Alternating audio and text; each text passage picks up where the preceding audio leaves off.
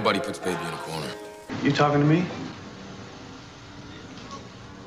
You talking to me? to a new world of gods and monsters. This is God. I told you I was hot today. Uh, excuse me, miss. Do you think it might be possible to turn that music down so maybe a couple of the boys could talk? Your hand is staining my window. You just put the law in my hands, and I'm gonna break your heart with it. What kind of beer? Now that I've met you, would you object to never seeing me again? What? Human sacrifice, dogs and cats living together, mass hysteria. Enough! I get the point. Hello, everybody, and welcome back to Movies for Life. I am one of your co-hosts, Michelle Egan, and I. I'm here with. Oh, and I, no, no, that, no. that was nice. It was, I was like the handoff, Ah. and I totally fumbled it. So I'm Brian Kuiper. Just go with it. So we're just going to go with that. All right, so we have another super fun show today. This this is a super fun one. Um, we went a little more serious last week, so we're kind of going in the other direction this week and kind of um, Yeah. being really just having a good time. We're doing a creature feature episode. Creature features one of my favorite subgenres ever. I love all of them. Me too. And you introduced me to a new one, like a whole freaking franchise that I had never even seen before. I introduced you to the granddaddy of all creature features in a way. I mean, I suppose King Kong is probably the actual granddaddy, but my pick for this week is yeah. uh, the original 1954 Godzilla, known as Gojira. the Japanese cut though, because I heard a lot about the American, the supposed American version. And we can- when I was watching. And we can talk a little bit about that as well. Um, I, I I threw it on um, after I watched rewatched the the uh, Japanese version, and I have a few thoughts. But I mean, yeah, yeah, okay. I'm okay not watching it because I really liked this one. It's a pretty great movie, isn't it? But before we before we dive into talking about Godzilla full on, let's uh, hear your pick this week. My pick is the greatest movie of all time. Like I said before, 1990s Tremors. Yeah, uh, forget about Citizen. Kane. Uh, forget about forget about Pulp Fiction behind you there on your poster on the wall. Forget about Dirty Dancing. Even Tremors. Tremors, is the greatest Tremors. movie of all time. You heard it here, folks. You heard it here. Okay, um, and I gotta say, We'll get for me, that later. Tremors. This was my first watch of Tremors. Yes, I am 42 years old and I have never seen Tremors until now. I finally got you to watch it. And the thing is, a few weeks ago, I uh, before we even decided to do this episode, I bought a little set that had the first four Tremors movies in it, and um, The Attack Pack. the Attack Pack, and I finally got to I watch, know it well. got to break that open and and uh, give at least the first one a watch. I haven't had a chance to watch uh, any of the sequels yet, but you know, hey, uh, after this viewing, I'm definitely going to be checking some of those out. And you gifted me my very own copy of Godzilla That's for this episode. Thank you so much for that because I love it. And yeah, I really, I really enjoyed this movie. I'm excited to talk Yeah. about it Well, because it was a lot different than what I was expecting Ah. from what I know, my very, very limited knowledge of of Godzilla. yeah, I think I think that's one of the things that people will be really surprised about if they've never seen this version of Godzilla. And I saw the I can't the, okay, so the first one I saw ever was King Kong versus Godzilla, which is is just sort of bonkers fun. It's it's a weird movie. It's kind of hilarious, and I only saw the American cut of that. Recently, I saw the Japanese cut of that. It's actually much more serious than people might expect. But um, before I saw Gojira, you know, which is what the Japanese title is. If there are any Japanese speakers out there, um, please forgive me uh, because I'm sure that I'm going to completely butcher uh, some of the names Oh, today. names, so yeah. I'm gonna try. yeah, so but I'm going to do my best. Um, but I saw Godzilla King of the Monsters first, which is the American recut of the Mm-hmm. film um, with Raymond Burr. Uh, oh, wait a minute! I just it just dawned on me. The actually the first Godzilla movie I ever saw was actually Godzilla 1985, which also starred Raymond Burr, and it was an American recut of the Japanese version of Godzilla Returns, which was sort of the the 1980s era of uh, the return of Godzilla, because the original run of Godzilla movies was in the uh, 50s and 60s, and then they took a break. Came back in the 80s, they took a break. Came back in the 2000s, they took a break, and now we have uh, Shin Godzilla and some other stuff. I mean, Godzilla never dies. It just goes on and on. And I need on. a nap. Wow. Okay, Yeah. that's a lot of information. That's a lot of information to throw your way. Do you have any idea what kind of can of worms you have opened by watching your first Godzilla movie? I, I'm afraid No, you have okay. no well, idea. I knew there were a lot of them, but okay. We'll we'll see how far, much further I go in this with this. journey. Well, uh, yeah, I, we could talk about the sequels um, a little bit uh, a little bit later. I really want to see Shin Godzilla though. I've heard that's super Shin good. Godzilla is really good. I, I like that one a lot. I think I would like that one. yeah, it's it's it's different. It's sort of a, a new take on on it all, and it's pretty clever and it's it's cool movie. It's a cool movie. I like that one a lot. So anyway, uh, how about we just jump into the movie itself a little bit?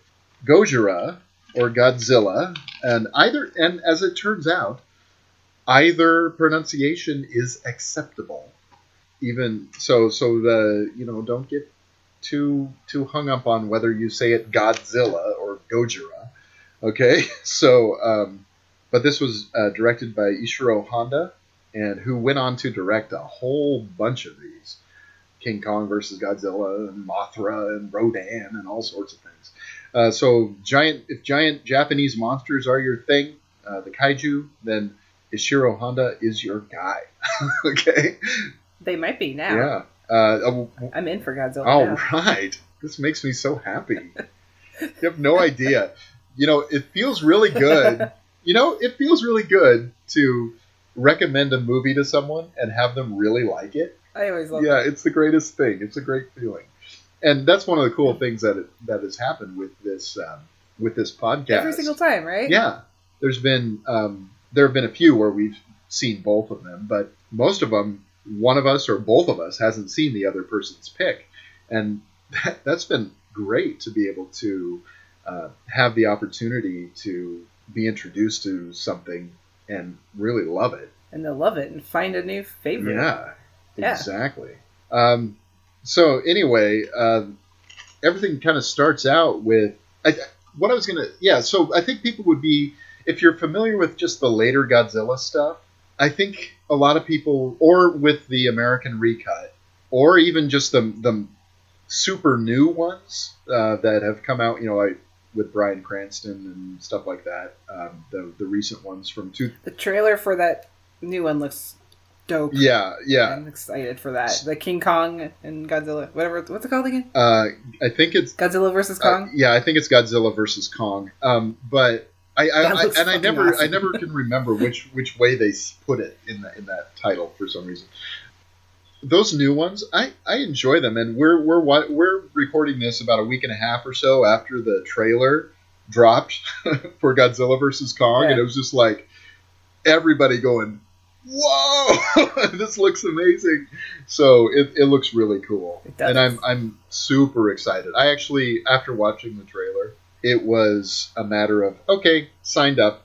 I'm signed up for HBO Max now.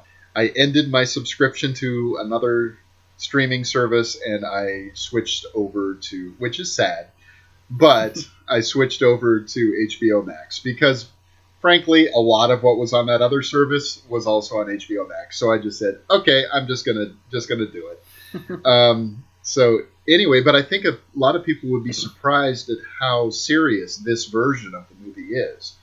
That it's dealing with some really heavy stuff. Can we just talk about the credits Oh. first? I loved the opening credits. Go for it.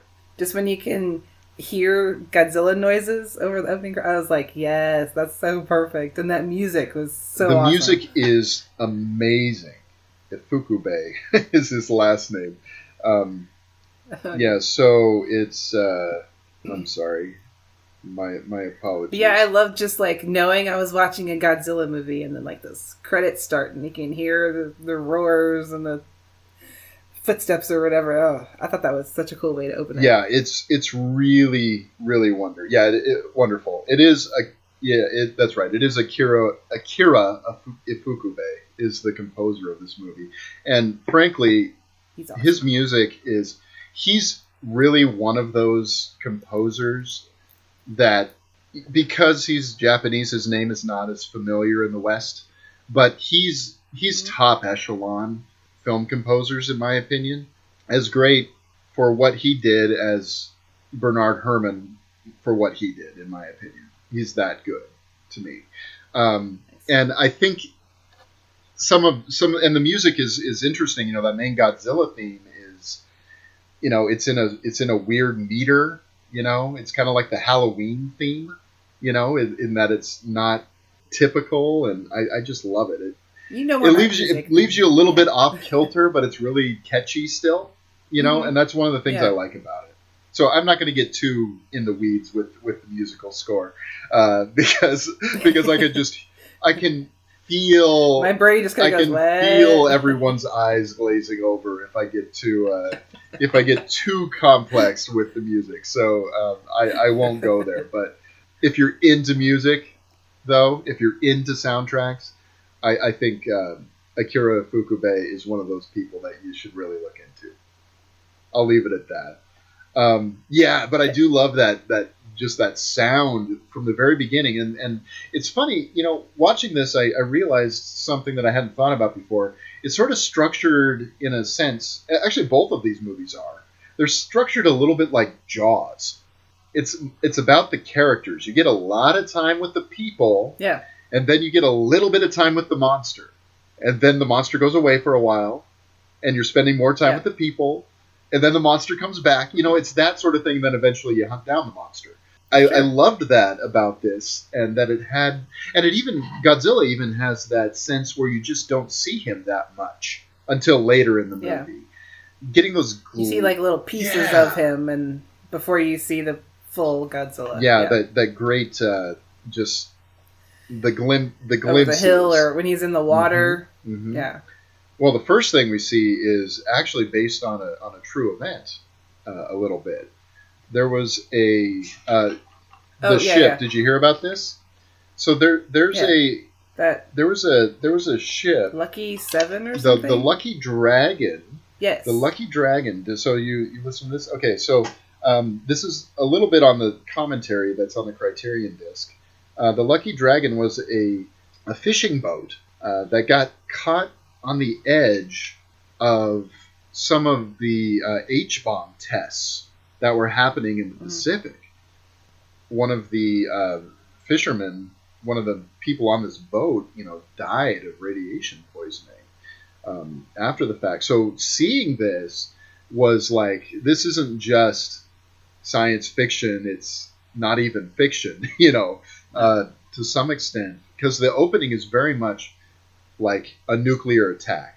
Like something is happening on that sense, and that is sort of that's the specter of this whole movie is is Hiroshima is Nagasaki. Nagasaki, yeah. is which was le- less than ten years before this movie Exa- came out. That was in forty five. yeah that's right exactly and it was just that Yeah. I say exactly a lot I'm, I'm, I'm just putting that out there Now that I told you, you're gonna be so. well I, I noticed it when I was listening back to our episode okay. today I was just like I say exactly a lot and I, I, I I'm gonna try and come up with a fine. different quirk otherwise it'll we'll turn our show into a drinking game um, anyway um, so anyway, so the destruction of the ships. I mean, all throughout this are echoes of World War II, and you know the fact that Japan is the only nation that has ever had a nuclear weapon used against it in war. The only humans who have died from an A bomb were Japanese.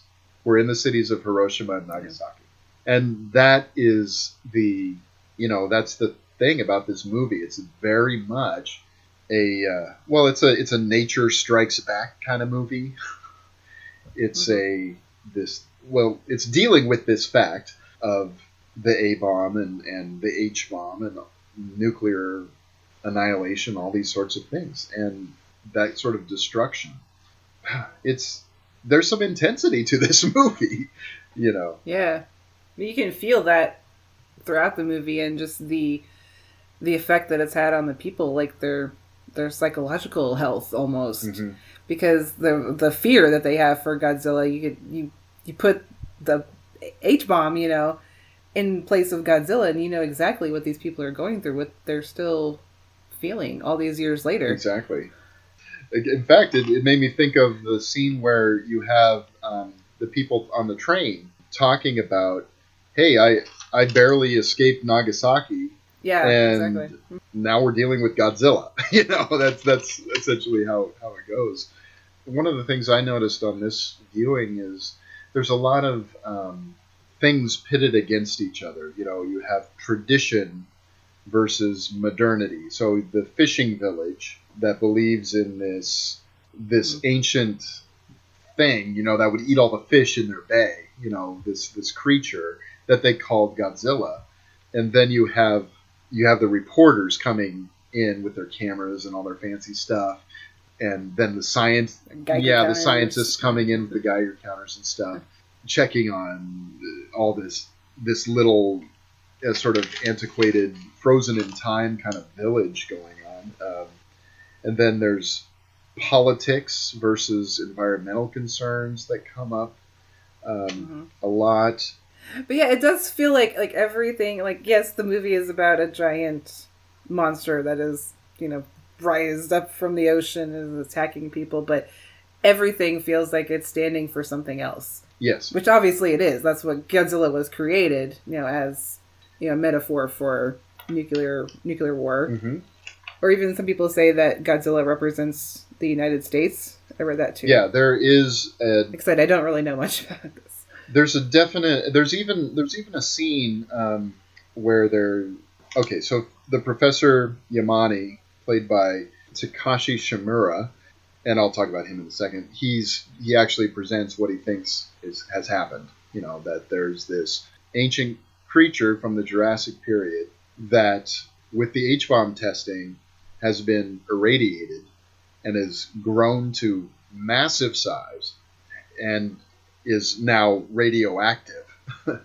because of the underwater H bomb testing, it destroyed its habitat, so now it's forced itself up on the land. Because there's The like the concern. underwater caves and trenches where it's probably been living, and this the humans and the H bomb is what woke it up. Exactly. And there I go again. Um, Stop yeah, it. I gotta I gotta fix myself. so anyway, um, there's there's sort of this debate that's going on where they're they're saying you know Godzilla has been brought upon us, and essentially they come they come within inches of saying the United States, and there's um, an implication in that scene that yeah you know this is the U.S.'s fault. Well, here's the thing: uh, in 1950s Japan, uh, Japan couldn't say things against the United States because of you know treaties after the war. I mean, there were things in media that they could not do. So the fact that Godzilla Okay. is as plain as it is about you know there being some uh, blame being placed on the United States for their nuclear program is is pretty astonishing, even though it is still fairly in the subtext. It's not a impenetrable subtext. It's one that is pretty clear without too much digging. It's almost text. It, yeah, it's very, very close to text. So, and then, you know, another thing is this whole idea of military might. They send out uh, the Navy to destroy Godzilla depth charges and things like that, which basically just pisses him off. And one of the things I, I love is, you know, you have, okay, so Takashi Shimura was at the time uh, one of the most respected actors in Japan. He was probably best known as a as a one of the main leads in a lot of Kurosawa movies. Um, he's in Ikiru, which um, the New York Times said, you know, he's the best actor in the world after seeing that movie. And then Ah, he, okay. in the Ah. same year, in 1954, he's the essentially the lead of the Seven Samurai. Um, Oh. you know, he's he's an extremely respected actor. In the United States, they're sort of like you're an A actor or you're a B actor. That's not the way it was in Japan at the time. You worked for Toho Studios. You make movies with Kurosawa. You make movies with Ozu.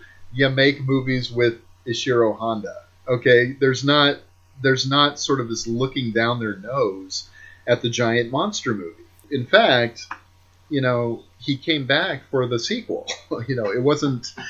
Uh, yeah, so he's in Godzilla Raids again, which is a which is an interesting movie too. Um, but anyway, I, I love his character though, because he's the he's he's the older professor. He's a zoologist. He doesn't want to see Godzilla killed. It's like his immediate reaction. No, like no matter what Godzilla's done, he's like, I don't want you to kill him. Right. Which I loved because I don't think they should have killed him either. But yeah. Uh, Because he's cute. I love Godzilla. yeah, he. Um, well, I love that you know when they when they go to the to the island, and that's where you see him just sort of figuring out what's going on. There's the giant footprints. I mean, absolutely massive. oh my god, that was so cool because they were like just standing in this pit, and I was like, oh, that's what are they doing? What are they standing? They said this is a footprint, and I was like. That kind of reminded me, like, I don't really know how big Godzilla is supposed to be. That's like, that's fucking huge. He's like 165 feet I think that's what it said. Yeah, in this one. Yeah, that was a fun little scene. it's it's so good. I sound like such a friggin' novice. I don't know. No, it, it's totally cool. It's totally cool. And you know, I love you know in that I'm starting at the beginning, folks. Yeah, I mean that's it's a good place to start, you know, as they say. So um, it's I and I really like this version. This was the one that uh, took me from being sort of a casual fan to being this is really something interesting and special. Is this cut of it?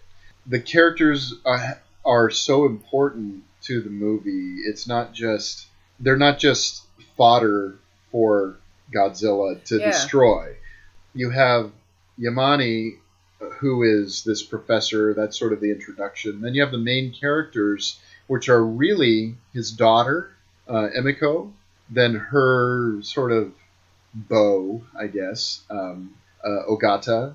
Her side Yeah, piece. yeah, Because she's engaged. that's right. That's right. Yeah. So Ogata and Ogata, if I'm being honest, is not as interesting as No. as uh, he's sort of he's sort of a bland leading man, you know. Yeah. Yeah, but He doesn't really have anything about him. I was like, yeah, he's cute. yeah, but and, but and Emma, much else Emiko is, is beautiful. I just, I just love her this Yeah. movie. She's just she's she's she was a young actor uh, at, at the time who who hadn't done much. The actress's name is Momoko Kochi. She is uh, just luminous in this movie, and um, Mhm. she really draws you in. She's she's very very passionate. But to me, the probably the most interesting character is uh, Serizawa. Serizawa. Yeah. Yeah. Professor Serizawa is so great, and I love that. You know, he lost his eye in the war, so he's got an eye patch on, and you know, The eye patch is so yeah, cool. it's Everyone looks cooler with an eye patch. it's true. so I, I just love that, and and you know, he's introduced, you know, again that whole idea of, of he lost his eye in the war. You know, the the war again is all over this movie um, because I mean, what a defining thing that was for Japan. You think about Japan before the war, you know, it was imperial Japan, it was military Japan, it was mm-hmm. invading other countries. It, you know, it, it was invading China. You know, such harsh, you know, POW situations, things like that. It, it's a very different Japan than after the war, where you think of Japan now, it's like peace. It's demilitarized. It's we're not interested in going through this again. Yeah. Well, and again, this was less than Exactly. 10 years after Hiroshima and Nagasaki. Like, people felt the health effects of that for years. Mhm. It's probably, they're probably still going through at the time this movie was made. Oh So, yeah, absolutely they were. Yeah, the people are, like, fearful, like I said, mistrusting. Didn't want, obviously, yeah, did not want to go through something like this again. Right. Yeah, and that's that's sort of the crux of this of this whole movie. Yeah. So you know, after we find after we sort of meet Emiko, Ogata and Serizawa, we get you know sets up this sort of yeah. There's a little bit of, of love triangleness happening. There's a love triangle. Um, Yeah. Because I think Emiko is, is drawn to Serizawa too, even though she's a ga- in, But it, that's like an arranged marriage Yeah. thing, and so she's not really in love with him. right, right, and um, Professor Yamane has a great deal of respect as well. One of my favorite lines in this is in this section of the movie is where Yamane says, "You know, you can throw all your military might at him, at Godzilla, and it's not going to be." It's not going to help. It's a, he says Godzilla was baptized in the fires of the H bomb fires of the H bomb. and survived. What could dis- I wrote that one yeah, what could destroy him now? We should be studying his incredible powers of survival. Exactly the point. Which, okay, Yes. from that line, okay, I kind of got a feeling too. This could be totally wrong, but what I thought when I heard that line was that Godzilla, at, in that way, was kind of a representation of the Japanese people Oh, as the way that they survived Hiroshima and Nagasaki, and they're moving on. yeah. Anyway, Very much so. That's that's probably totally wrong, but I kind of got that Yeah. like baptized in the fires of the H bomb and they survived. You know, that kind of sounds Mhm. like we should be studying their powers of survival. Like, yeah, it's amazing that they Survived they survived something like something like that and thrived. rebuilt Yeah. and thrived. Yeah. Yeah, and I mean that could be totally wrong. no, I think you're right, but but in that becomes more apparent in the later movies. Um, after King Mm-hmm. Kong, when Godzilla comes more of like an anti-hero, Godzilla or- becomes more of like a mascot. He becomes sort of the hero. He fights off the other monsters. Um, after maybe that's what I was thinking of, like not the Godzilla in this So- particular movie. Right, right. So the first three Yeah. movies, Godzilla's the villain. Um, Yeah. In in this one, in Godzilla Raids Again, and in King Kong versus Godzilla, um, it's one of the rare situations where there's a versus movie and there's a clear winner, and it's King Kong. Spoiler alert. Oh, don't tell me. Gosh. Well, the thing is, it's, and it's true. It's true of both versions. There was a there was a, a an American rumor that that the winner of King Kong versus Godzilla for the American cut was King Kong, and the winner in the Japanese cut was Godzilla. but it's not true. So when I actually when I actually went when funny. I saw the Japanese uh, cut of King Kong versus Godzilla, I, I actually saw it before it came out uh, through Criterion. I was I, I got this Japanese import of it, and I and um, Nice. I was I saw it. I was like, oh, they lied to me for years. Yeah. Um, so, but after that one, uh, as Godzilla starts fighting some of these other creatures like Ghidorah and Mecha Godzilla, etc., etc., etc., he becomes the hero. He's the protector of Japan. That's Yeah. probably what I was thinking of. Was it was hard to see him as a villain in this movie because I've always kind of thought of him as like Right. the protector or the mascot of Japan. And yeah. one of the things about this movie, though, is I don't know if Godzilla is necessarily even a villain. He's just an animal that is Mm-hmm. like you destroyed my habitat, so now I'm going to, yeah. you know, I'd have nowhere, I have nowhere too. to go, so I'm coming on land, and then you're shooting at me, so I'm going to defend myself. You know, there's not particularly this sense in this movie that Godzilla is bad. Exactly, he's not like He's yeah. just really big and causes a lot of damage, and that's why they gotta get rid of him. But no, he didn't do anything wrong. yeah, that's right, and poor Godzilla. Yeah, yeah. Poor, poor guy. Goodness. So, as we're moving on, there, some of the things that, that I that I wrote down that I loved. I love the special effects in this movie. I do too. You know, I think what they're doing in this is really remarkable. They're using miniatures. They're using uh, force pers- Which you can totally tell. you can miniatures. totally tell they're miniatures. They're not as sophisticated as, as as some of the models we see, you know, later. The helicopter Oh, shot, I was like, oh, what's the, it's a little kid's toy helicopter? Oh no, that's not supposed to be a toy. Yeah, and th- then you know, like it's supposed to be an actual. some of the airplanes, you can see all the strings with the missiles and stuff. Yeah. Um, it's Yes. you know, they're they're you can see the seams. Um, there's no doubt about Yeah. it. But thinking about this That didn't like ruin anything No. for me though. I no, it. about this being 1954. There are miniatures. There's Yeah. force perspective. There are process shots. There's a man in a suit. There's matte paintings. There's just about every, and, and for the budget that they're using, Yeah. and the time, this is pretty great stuff. It is. I mean, obviously, sort of the flagship um, special effect for a giant monster at this time with King Kong or with um, you know Ray Harryhausen and stuff like that was stop motion. Well, they couldn't afford stop Yeah. motion. Stop motion was expensive and took forever to do. Um, so the man in the suit thing, people sort of scoff at that, but it looks pretty good in this one. It works in this. It does. And frankly, hey, there was a man in a suit for the Star, uh, Stay Puft Marshmallow Man in Ghostbusters, and it works great. that was a man in a suit effect. So you know, don't give me the man in a suit never works. You know, the alien. there was one part that I really liked. Yeah, go. where the man in the suit is when the Godzilla's going back in towards the sea and the planes are like shooting at him and you get the he's just kind of like swatting Yeah. at them. like, I just kind of imagine him saying like, "Okay, "Get the fuck away from me! I'm going away! I'm going away!" just uh, I love the little motion of that. He's like stop. It looks it looks fine. It looks totally fine. I didn't have any problem with And watching the effects now. and it looks better in the black and white ones. So the first the first two are in black and white, and uh, it just they look better.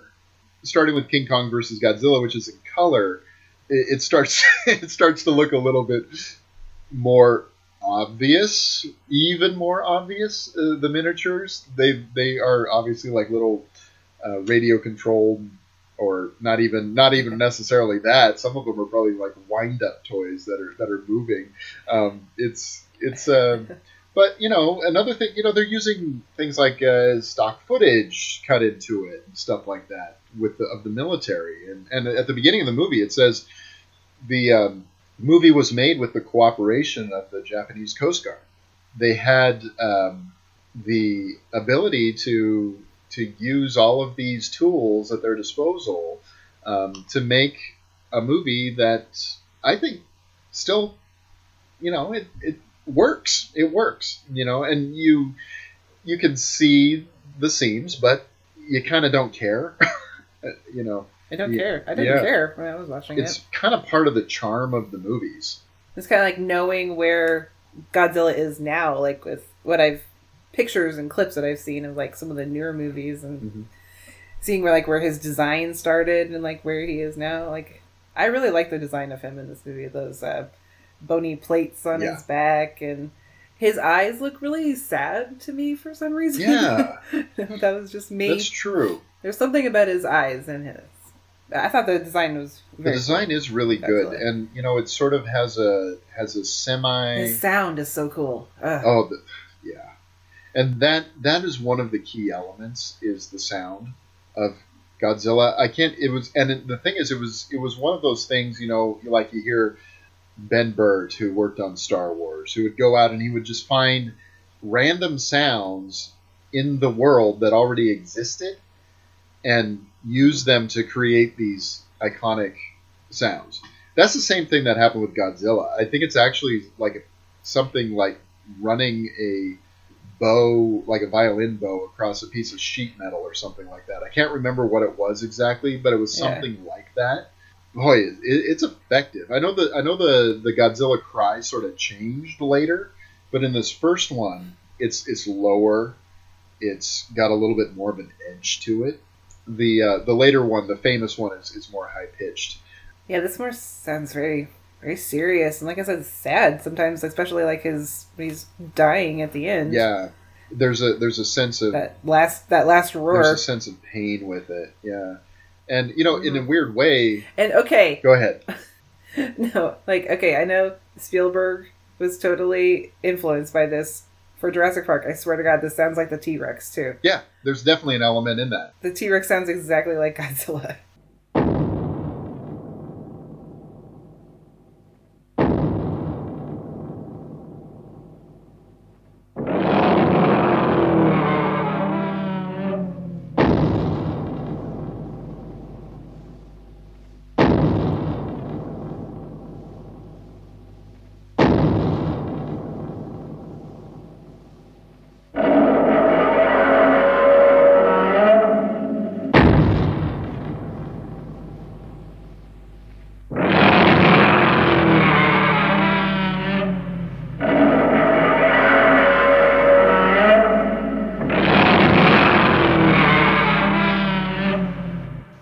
That's all I could hear while I was watching this. I was like, "That's the T Rex from Jurassic Well- Park." Or it has there's like one little element. I think it's like the baby elephant. The sound. baby elephant sound. Yeah, little- yeah, I think that's what I caught. yeah. In the T Rex, you're sounded right. exactly the same as this. Well, yeah. you know, it's, funny you said Spielberg because what I what I thought was um, also in in Duel when the have you seen Duel where the uh, Yeah. okay, duh, of course I have. Sorry, Gosh. Brian. Yeah, I, I've seen I- stuff. I know, I know.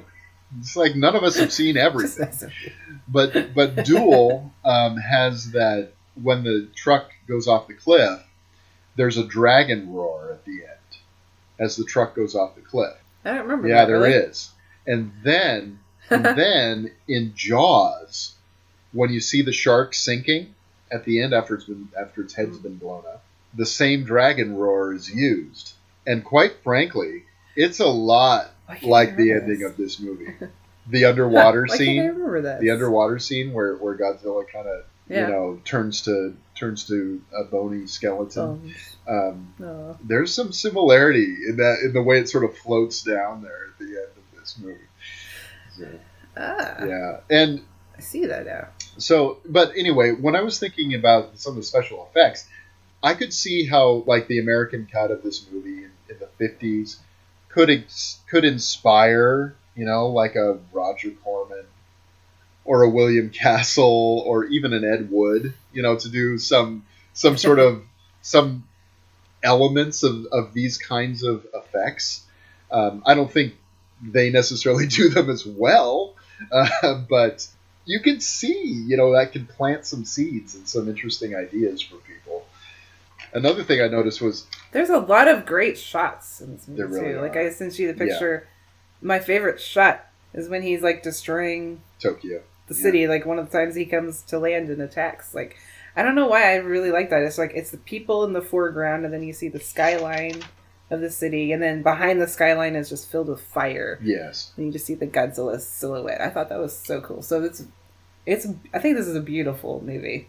It's beautiful. I It really is. In certain shots like that. Yeah, and it's it's so well and that and the one that you showed, I mean, that was that was one of those um, multi-layered shots where you've Yeah. got this foreground of people, then you have miniatures, then you have this fire over the top, then you have and it, it and it just all these combined into this one thing. A lot of those were made where you know you either like forced perspective where you you just have things laid out in, in, into the shot so that but they aren't necessarily actually near each other they're just laid out in Yeah. a shot so that it looks like they're all in the same shot and in the same field of vision it's pretty impressive what they were able to pull off really on, on this kind of budget because this was not a big budget movie There's a lot of times I was watching it and I was like, oh, that looks really good. Like that's a that's a great Yeah. shot. Yeah. yeah i'm i And really other times, like it doesn't work as well. Like I said, you can see the models and the miniatures, Mm-hmm. but putting them all together like that, it's still a really good package. Yeah, definitely. Um, another thing that that I realized about this movie is they sort of saved the famous atomic breath for really late.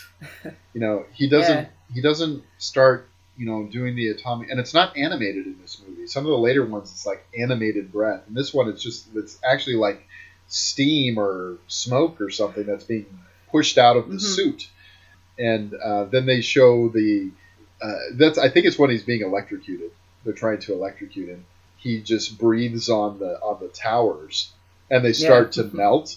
You know, Yeah. I think they, they were made out of plastic, and, and they just melted them, and it looks it looks so cool.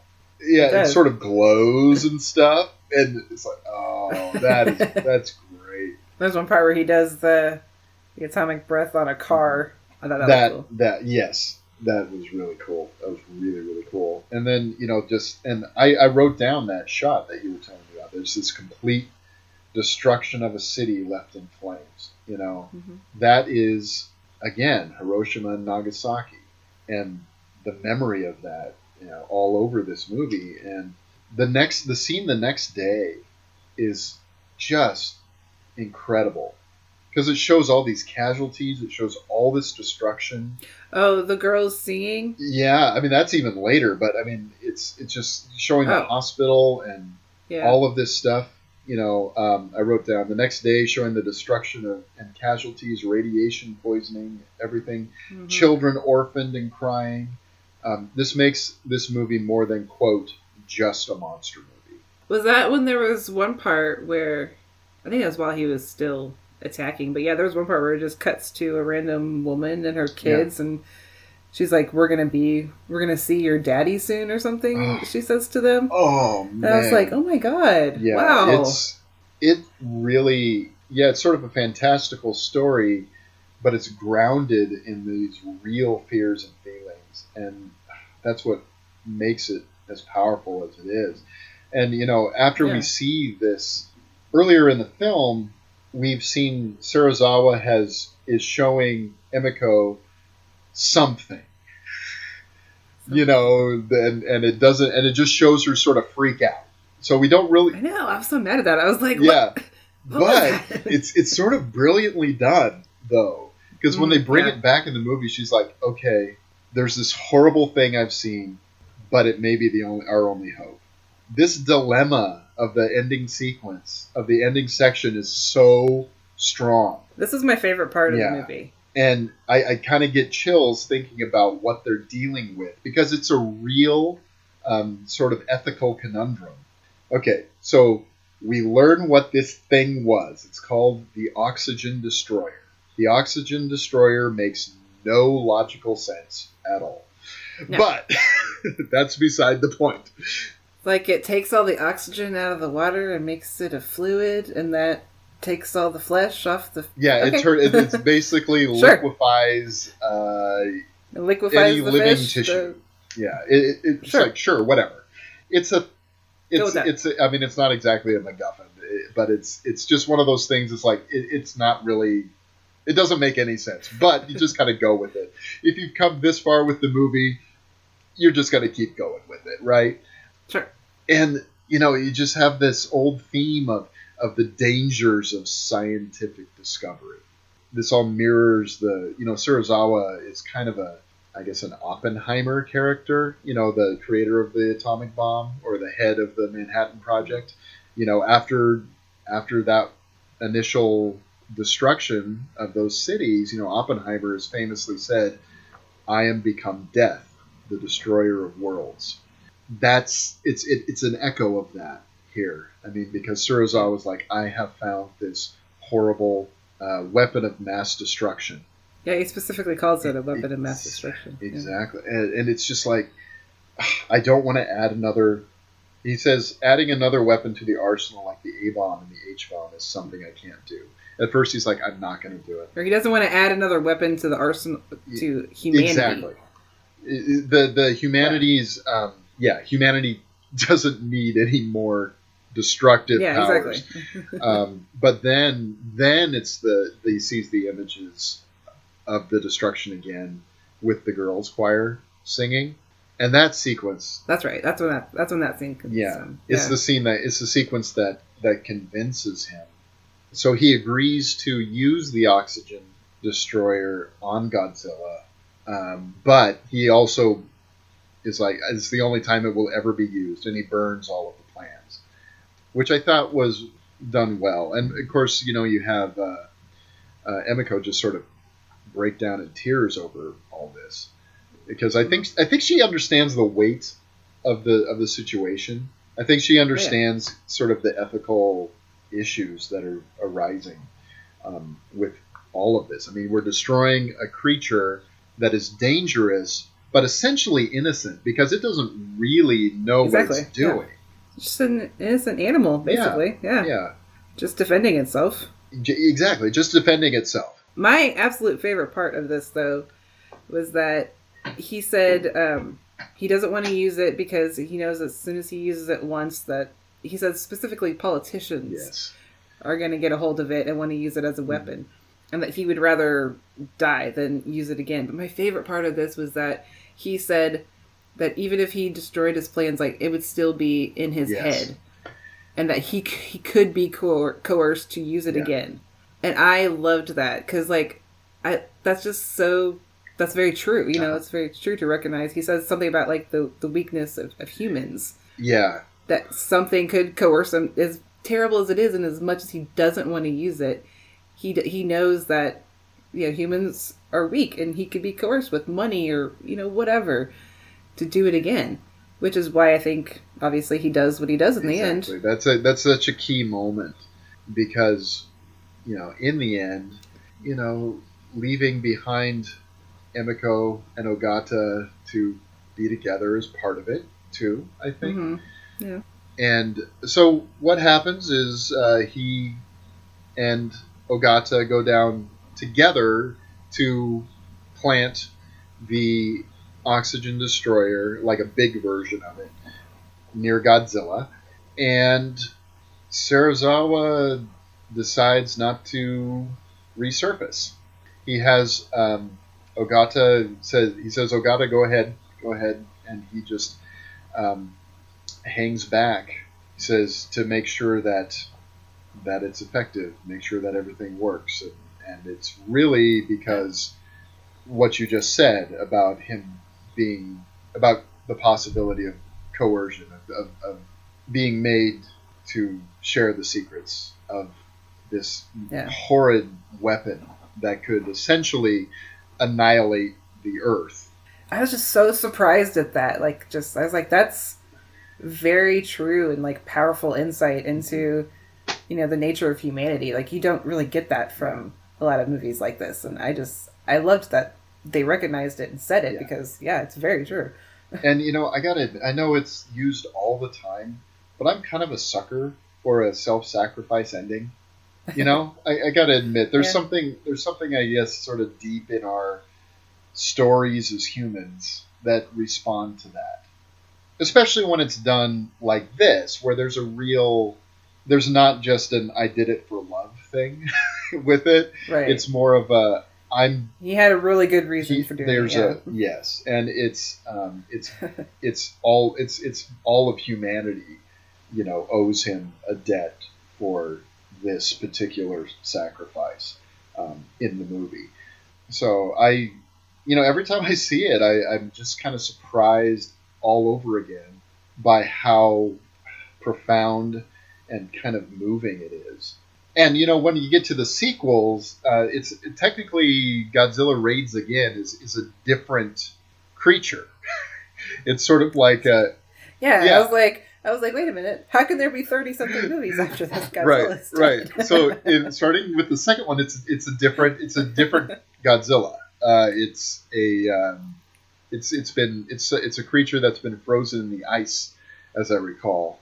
You know, as they go on, they get more and more sort of silly, and you have you have uh, some of the gifs that you Godzilla gifts you see of, of Godzilla, like he's doing a two-footed kick in the air. He's just sort of flying across across the the desert you On know, his on his tail? tail, and, Yeah. and you have you know him doing the dance and you know fighting Mecha Godzilla and all this other stuff. It gets on the ridiculous side. There's no doubt about it. Um, but at the same time, a lot of those Showa era ones are still pretty fun.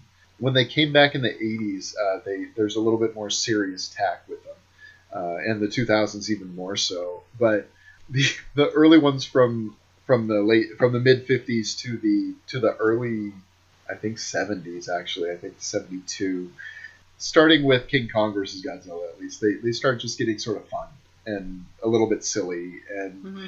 it's weird to think that they started with such a serious film one that is far more serious than I think uh, people even realize um, if they're coming into it cold know. yeah, and you know the the American recut uh, is is fine. I know some people prefer it, and and that's great. More power to you. Um, I I kind of I gotta I don't know that I could after seeing. I kind of yeah I disagree. I, I this just really means something. yeah this one you don't want to see Yeah. something silly after this. I was like, this is this one's saying something, and I think and this is the way it needed to be and done. to be fair, the uh, the Raymond Burr version does too. I mean, it starts in fact showing the destruction uh, at the very beginning, and he happens to be one of the people caught in the rubble. Uh, he's a reporter, and then uh, it goes back and shows a, a lot of it is you know Raymond Burr and one or two actors uh, shot against a couple of walls that don't entirely match the rest of the footage, sort of explaining what's going on. And, and there's a voiceover from him all the way through it. It, it. it doesn't do it for me the way this one does. And That doesn't sound like yeah, and you know it's and you know like I said there there's there because I noticed a lot of people when you posted that you were watching this movie said oh watch the Raymond Burr Yeah. or you know yeah, Yeah. and it's like it's it's it's fine. I mean it's got some cool things. It actually there's there's like one or two recuts to it like reorderings of scenes that kind of make sense you know a little bit uh, to keep to Okay. keep the um, the main the lead actors you know sort of your lead uh, love triangle thing sort of more present in the film because there's a big gap where, where none of that is there uh, in, in the original Japanese cut where it just sort of focuses on um, on the on Mhm. Professor Yamane. So anyway, I am so glad you enjoyed this movie though, and it it, it. I, and for for you to post your your favorite watches of January and have Godzilla be one of them with a couple of exclamation points after it was like I was like awesome. I'm so glad and um, I'm because I was excited to. I mean, I know this is a section of film that you know King Kong and Godzilla, all that kind of stuff. Like, yeah, I know nothing about. It. I've seen like two King Kong movies, the most recent ones. Yeah. So I knew that there was this whole section of film to get into, and it just it's it's a little daunting when you know how many movies there are and people seem to know a lot about them, and it's like I know fucking Well- nothing. So this was good to like start at the beginning and find one that I really really liked. I did. I really liked this a lot, and and I want to see more. and to be fair, you know, um, if you don't like some of them, you know, that makes total sense because because frankly, at, at some point, I think I just started just watching them through and went, "Wow, this movie is really bad." I mean, like, uh, you know, just really, really silly and you know, kind of cheap looking But those are but at the too. same time it's like but i am having so much fun with it you know Right. that it's just a blast anyway and um and it's like i said it's so there's some fun parts of this. there definitely I are and and and Oh, oh, what is that scene? I didn't mention this. The scene with the, the guys in the radio tower. When the guy is like literally broadcasting, like, oh, look, there's Godzilla. He's coming right for us. We're probably going to mm, die right. Right. now. What was that about? I was like, that's kind of funny, but also like very sinister Yeah. at the same time. and you know some of it is is kind of quirks of of uh, japanese filmmaking at that time to be honest with you Uh-huh. because like um, even the Seven Samurai, which I revere, I I think it's one of the greatest movies ever made, without a doubt. And you're uh, looking like I haven't seen it. That's okay. And Yeah. and and you know it's it's three and a half hours long or something like that. So we're probably Oh, wow. not gonna probably not gonna not gonna uh, get to it anytime soon. But it is uh, truly one of the one of the greatest movies ever made, without a doubt. I know, you know, I know, I know. Okay. So that's not what I meant. But I, but but there is still stuff in that where it's like they over explain things. It's like there's there's this whole thing where um, Toshiro Mifune's character says what the audience obviously realizes. You know, he says, says, "This baby, Yeah. this baby is me. Oh my gosh, what a metaphor!" Practically, you know, and and and so so it's some of it is just like these quirks of Japanese filmmaking where there's just a little bit more. You know how a lot of times you'll hear um, "show me, don't tell me" when it comes to movies. There's a lot of tell me and show me at the same time in in sort of this Okay. era of, of Japanese filmmaking. It doesn't make them uh, any less great in my uh, you know you know in my opinion. It just it just is a different cultural uh, norm. Um, which you know I'm a big That's fan of so of uh, this this era of Japanese filmmaking. So um, I I want to see more of it, but You're gonna have to teach me Well, more. you know, um, we're we're gonna have to do a Kurosawa movie um, before too long. I know I haven't Yeah, we should it. watch Yojimbo. You like the you like Fistful of Dollars, right? You like the Dollars movies? Yeah. Oh, we, yeah. we should watch Yojimbo then. Oh, yeah. Okay. We'll get there. All right. that Godzilla is Godz- awesome. So yes, I'm very happy to finally see Godzilla. and I'm so glad you did too.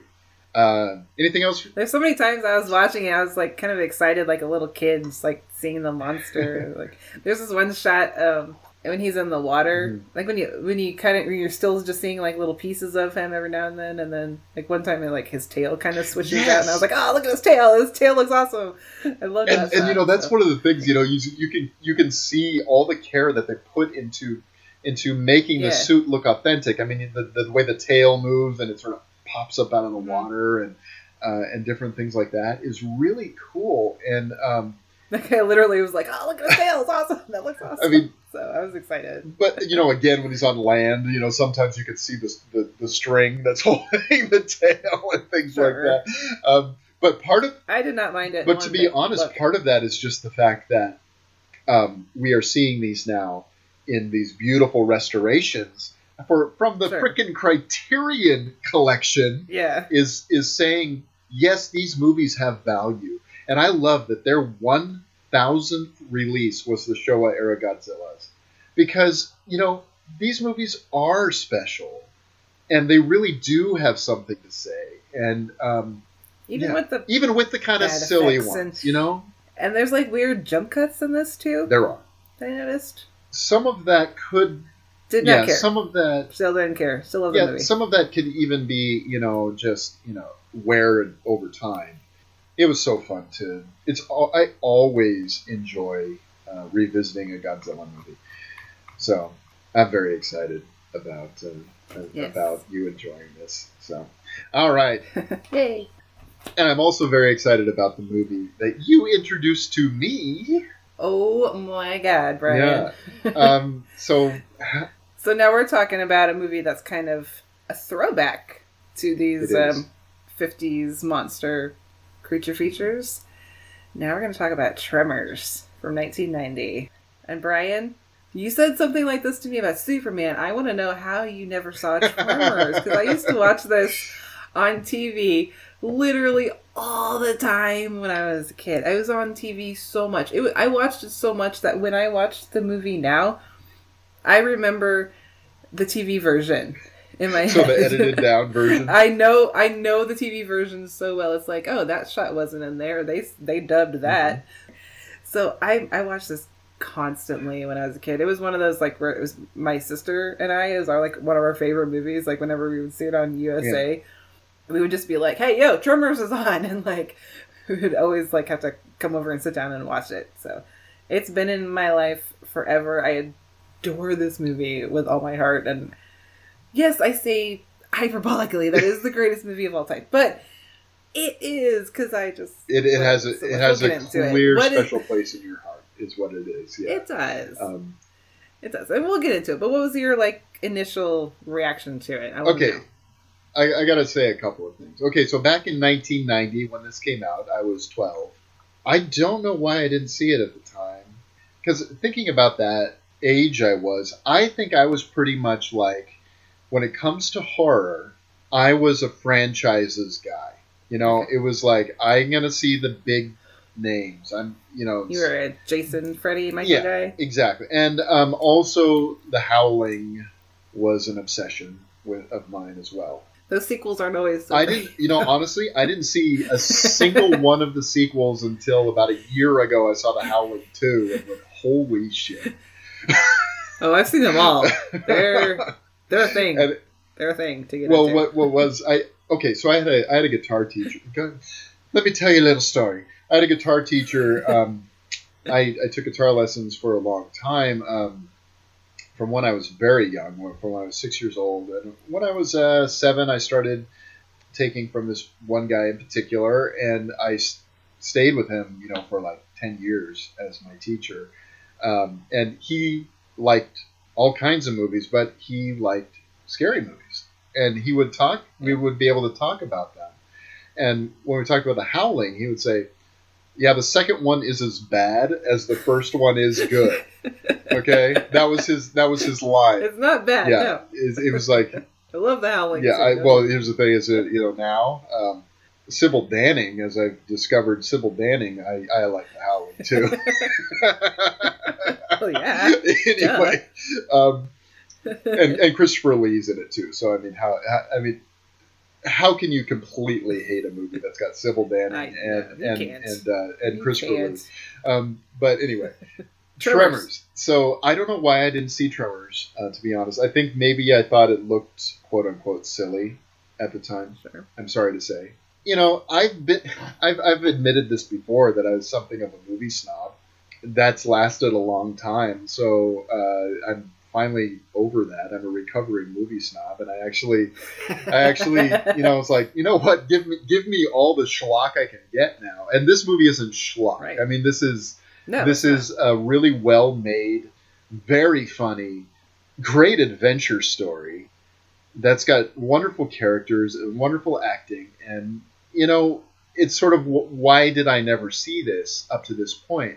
And at, at some point, it was just like, oh, I, I'll get around to it. And then I never did until you said, hey, we're going to talk about Tremors in our next episode. And I said, okay, I'm watching it. what was funny is after I finished it, my wife comes in and says, "Oh, is that Tremors?"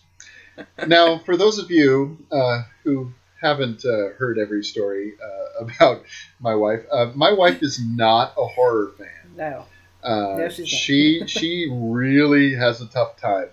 She has seen this movie like a bunch of times. yeah, Right? and uh, she said, "Oh yeah, I used to watch that a lot." you know, okay. This one in arachnophobia, as it turns out. Um, Right. And she even suggested, "Hey, maybe we could watch the, the Tremors for one of our family movie nights." I'm like, "All right." I love it. and her. you know, while I was watching this, I was thinking, "What's 1990 the year that they just figured out how to do PG-13 horror right? Because between this one, That's the same year as Uh, yeah. Between this and Arachnophobia, Yeah, right. it's like it's like these type of creature features that are really have some good scares, but are still really funny and really you know, and they're not Mhm. so they're not so frightening that that Mhm. younger kids can't enjoy them. Like there's a threat, but it's not like that. Yeah. They keep it light. Yeah, yeah, and and Yeah. it's just so much fun in every sense. I mean, any movie that starts where the first shot you see is Kevin Bacon It's Kevin pissing Bacon off the edge of a cliff. That movie has got to be good. right?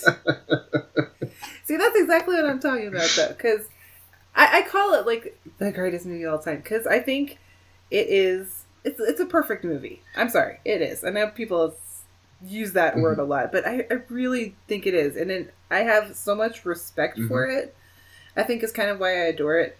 I have respect for it being the kind of movie that it is, which is like a comedy, you know, creature feature, like you said, could be a little schlocky, could be silly, but with the way that they, the the writing, like you said, the characters and the the acting, it's it's still perfect, and it just kind of it proves to me, even though like I already know this, you know, like a really really good movie that brings it all together doesn't have to be all like dramatic and you know Oscar Beatty to be perfect in my mind. It can just be a really smartly done, entertaining movie, Well, the thing is, the way this movie and that's what Tremors Yeah. is. It's always been to me. It really is, and the way it start, I mean, the way it's structured is something I know because I watched this movie about three times in the last week exactly.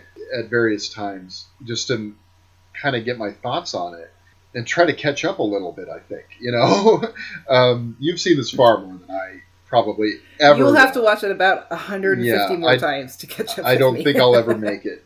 I've seen it a lot. But one of the things I noticed, started noticing is like the structure of this movie is like perfect because I mean, right from the beginning, Exactly. you know, you see you're you see where this movie's going to end. You see where it ends up, right at the first shot, and you um, hear, you know, when when uh, Val uh, wakes Earl up, you know, with a earthquake on his um, Stampede. yeah, that's, yeah, that's right, stamp it's a stampede. so it's a stampede. That brings it back to where the movie finally ends up. But the, you know, there's not an actual literal animal stampede in the movie. Um, Right. It's just you know this friendship gives. Uh, they're they're always bouncing these ideas. Oh, what you said gave me an idea. What you said is you know it, it's it just leads inevitably, but not predictably, to where it's heading, and it is uh, it's just really great. I, I and And sometimes um, when I think about why this movie works so well for me and for so many people, this movie is so beloved and absolutely deserves mm-hmm. it, is that I think about what this movie doesn't have. Okay? And what it doesn't have is any characters that you hate. None of these people are bad mm-hmm. people. You don't have so much like infighting like you do like in you know in creature movies there's always like the one bad person that's gonna like sacrifice somebody to save everybody else or be like the one that they have to fight against like oh we have to fight against the humans as well as the you know, the, creatures ma- the mayor. No, there's no all- mayor from Jaws. there's no mayor of Jaws, right? You have these this uh, town, the town of Perfection, Nevada, population fourteen. I love that sign. It's just- It's when I saw that sign, I think I laughed out loud. And I watched this movie at like Yeah. 4:30 in the morning on a Saturday. So, I mean, I, I, it was like, yeah, that was. I, I don't know what it was about that sign. I just, that just, it literally just cracked me up. And it's it's such like this little thing. Fourteen, and because it's called Perfection, and it's literally like five houses in a market. Exactly. It's so funny. so funny. But it's like you have this town that's that feels so lived in. By the way, that that whole town, Perfection, is a set. Mm-hmm. Yeah. It was built, and it yet it looks like it's been there for like you know thirty years. Like all the junk around, and it's just so lived in with the characters and their relationships to each other. And like, yeah, some of the secondary characters aren't like explored as much. I mean, Val and Earl, and like some of the other people, like uh, Walter uh, Chang, is like some of the the people that you get to know a little bit better. But like, you know who all these people is, and you love all these people. There's no like asshole of this movie. I know that I know they people. sort Even of Melvin. yeah Melvin the kid they sort of they Even sort of Melvin, his uh, their their animosity toward him, but at the same time, I mean they will. He's a He's kid. a kid. He's just sort of like a little punk, and they're just gonna Yeah, and and you know they're still going to try everything they can to save that kid. save everybody. They want to save everybody. Yeah, and in Melvin, yes, he's like the one annoying person that everybody kind of hates, but he's a teenager. And it's also, did you notice he doesn't have any parents in this movie? That's kind of the the weird That is thing. a weird. That is a weird detail. That's for sure. which could be kind of part of his character. I kind of was reading up on the um like the the wiki fandom page of- for Tremors, and under Melvin it said something about how there was like something maybe in one of the original scripts about how uh, his he has parents were absentee and you know they had left him to, alone so they could go to Vegas or that whatever. So maybe that's part of his character, Yeah. you know. But so he's kind of annoying, and then but when things get serious, you know, you really see him for what he is. He's just a scared little kid. He's like Yeah.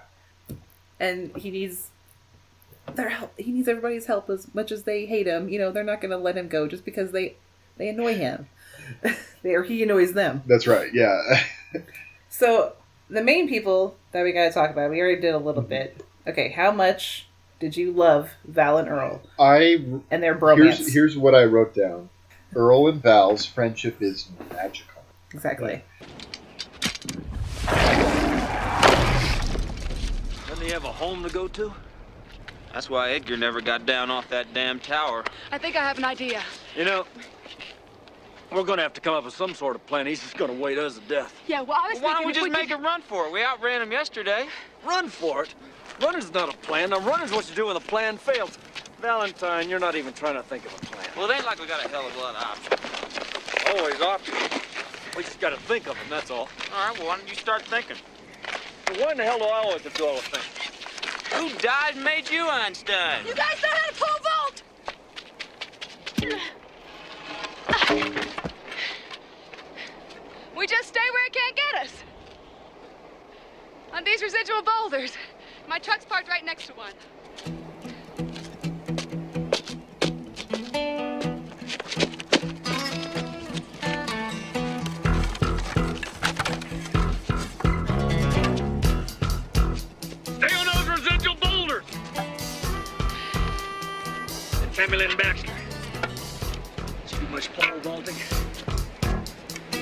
What I love about them is they do have sort of this antagonism. You know, they, they fight a lot. But, I mean, for goodness sake, they have. But it's like, but it's like their brothers or an old married couple. Even is the way they fight. That's fight. the way it's played. And I love That's it. the way it's played. And, you know, on their truck, you know, V&E, you know, it's them. V&E. I mean, it's, it's, they have, and that truck is obviously ancient too. So they have been Mm-hmm. together in all this for maybe most of their lives. They have probably known each other since they were really young, Yeah. and they they're best friends. And you know, seeing that kind of male friendship on screen, you know, it's it's not the most common thing, It's rare. yeah. and um, it's deep, and you know, it's it's intimate in its way without, and it's it's not sexual, but I mean, it, it, No. it's just that kind of friendship is so rarely shown between men, and I think that it would be healthy to show more of that kind of thing. You know, where it's um, a deep, meaningful friendship that has lasted, and, and it's it's a it's a it's a really cool thing. I I, I really, and you know. I don't know where their accents came from. I mean, is that a Nevada accent? I, I don't know, but uh, They sounded normal. Yeah, it's like- that sounded a li- maybe a little bit. yeah, southern. yeah. There's there's sort of this, uh, Sometimes, but this, yeah. uh, especially uh, uh, Val has got you know like a like a a southern drawl. Could yeah. you shut Yeah, up? it's, so I don't know if that's a Texas accent or what, but But yeah, they're like, are they not like the best dudes ever? I mean, like you said, the movie opens with these two characters. Starts with him like pissing off of a cliff, and then them arguing about breakfast, and that's just kind of like the antagonistic but loving relationship that you can see. Like they love each Yeah. other, and you can feel that. And then they have these super fun, like adorable little quirky moments together. The rock paper scissors. I mean, hello. Yeah, and I and I, I love all of the all of the stuff. You know, his his wish list. You know, Val's wish list for every woman he meets has to gonna fit this particular criteria, and you know, You will have uh, long blonde hair, big green eyes, World cla- world class, Yeah. ass that won't quit, legs and legs all the way all up. the way yeah, up. and and then he sees her, you know, and he's he just shuts down, you know, and you, you just go like, oh yeah, they're they're destined, they're destined to end up together at the end of right? Um, Right. but uh, it, it's not predictable as, as that. I mean, it, it really is a, a kind of a wonder of what's of what's going to happen. But um, They're just, yeah, God, they're just hilarious together. And again, this is another one of those movies where it's just like endlessly Uh-huh. quotable. To me, it is. I can, I've seen it so many times, and but I, yeah, like you said, I, I do love seeing this kind of like male friendship. It's that kind of ball busting, Mhm. you know, arguing the whole way through friendships. But you can also tell that every time they insult each other, it's really just kind of like, oh, I love you. Yeah. you're my dude. You're my person. Yeah. and And we just fit together. And like, yeah, and it feels very real and lived in. Like they have known each other for God, I don't know how. This is actually like the first time I ever thought of like, okay, what was their? How did they get here? I want like a prequel. It was like Val and Earl. How did they get to where they Uh-huh. are? yeah, and um, I think that the casting Because I the love it. casting is is spot on too.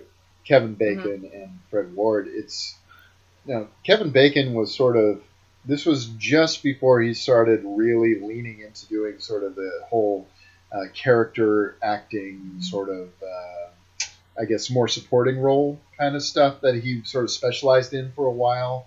Uh, you know, showing up in movies like JFK and uh, Apollo 13. You know, movies that were where he was playing smaller roles, but was in in what I guess would be called prestige pictures, for lack of a better term. That sort of became a specialty. That's where we get the whole Six Degrees of Kevin Bacon thing happening because he was just in so many movies uh, with all of these people. By the way, the key, I think, probably to winning uh, Six Degrees of Kevin Bacon is to always come back to JFK. because there's probably somebody in that movie because there are so many people in that movie. uh, so Got it. I'll remember that. So um, anyway, but you know, even more for me, even more than Kevin Bacon is is Fred Ward. Fred Ward.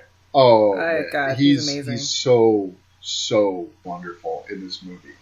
Um, I, I Mm-hmm. he's he's the he's the he's the one of the two of them that I personally would probably get along with really well. I'd, I'd probably think Right. that uh, that Val was a little bit of an asshole and would yeah would probably just sort of No, a little bit. Come on. Don't talk about Val Oh. like that. All right, all right. But he he's, he's has he has he's, But yeah, Val Earl is is older. He's more about like planning. I- Something that they talk about. Val's a little bit more of a bro. we plan ahead. That way we don't do anything right now. Earl, explain it. There to you me. go. That's one of my favorite There you go. That's right. That's right. So you know, for me, Val is a little bit more of a bro. You know, and and that's which is fine. You know, and and and that and again, Okay. that's like you said, he's a little he's a little younger. He's a little bit um, more in that phase of life. I think They're still both like genuinely good they are. guys. They are, and and you know, I, I Absolutely. and like I, what I'm trying to say is, if I was, I, I was just that just a little bit more drawn to Earl's character, just as someone who just seems to have it a little bit more planned, a little bit more together. Um, yeah, so I really, I really like that um, that element. Uh, their whole setting them up as being this sort of doing these odd jobs, being handymen. Um, I love, I love the part where he's, they're putting up the barbed wire on the fence, and he like he's, he's hammering on either side of the tack for like five things, and he finally hits it once. All right, I don't know.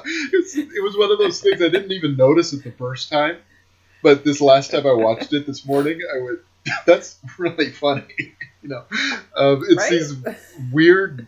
Again, I mean, I've, I've brought this up a lot in a lot of our episodes. Just the weird details that, that make movies really Mm-hmm. great, um, and that's one of them. The more you watch this, the more you'll see like that. Oh, yeah. Though this movie has so many great, like subtly funny lines, like even lines like.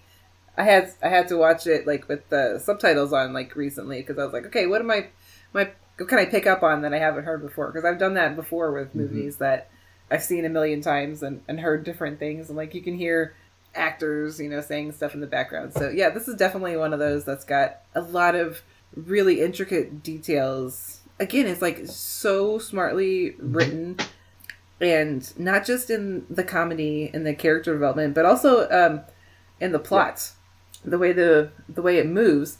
Like this is a movie. It basically takes place over like I think two days or so, Yeah, I think so. something like that. There's like one night, no, two nights. I believe there are two. There's two night yeah. scenes, Yeah. and it's just it's so smart the way they can they can keep the plot going. They never keep the characters in one place for too long, you know. And it goes back to the characters too about how they're all working together Yeah. to um to stop the the graboids. We haven't mentioned the graboids yet, by the way. There's big giant underground worms in this movie called graboids. As named by Walter Walter Chang. Chang. If you've never seen movies, Victor Wong. Hello. I love him in this, and uh, I love how everyone has sort of a hustle, you know, because he's like when they okay, so um, they they tear off one of the tongues, as it turns out, of, a, of one of these graboids. Next time I tell you, I'm not hung up. Right, I'm not hung up, and they actually it gets wrapped around their axle. I'm sorry. I'm just gonna be like quoting. Like, That's okay. gonna know what I'm talking about. That's okay, you know, and they they they, uh, they say, okay, um, so uh, so I'll uh, I'll buy it from you for for ten bucks, twenty. It's like fifteen. Okay, ten. Okay, fifteen. You know, and then and then they then he's pictures with it for you know three bucks a pop, and Three they're and, bucks, and yeah. then you know Earl and Val man, fifteen lousy bucks. um, and, but the thing is, how many people in a town with a population of 14 are going to get pictures with this thing? And they keep getting killed by the No. um, yeah, so again, we just sort of see a lot of, at the beginning, just see a lot of the effects of the graboids. We see, you know, the, the, the sheep slaughtered. uh, and guy out in his field sort of sucked into the ground. The construction The workers construction worker, and- uh, yeah, and also the the person who climbed up the tower. Edgar Yeah, Edgar. Uh, so that he is uh, presumably to get away from one of these things, um, and he Mm-hmm. and he gets and he dies of dehydration from being up in this tower. So, but uh, one of the things I, I notice about this, and the more I watch it as well, is you know even characters that are in this movie for just a brief amount of time get moments. I you know, Mm-hmm. and I'm, I'm sorry, I'm not going to know the character names as well as you. Um, the yeah, Gotcha. so the couple that are building their house.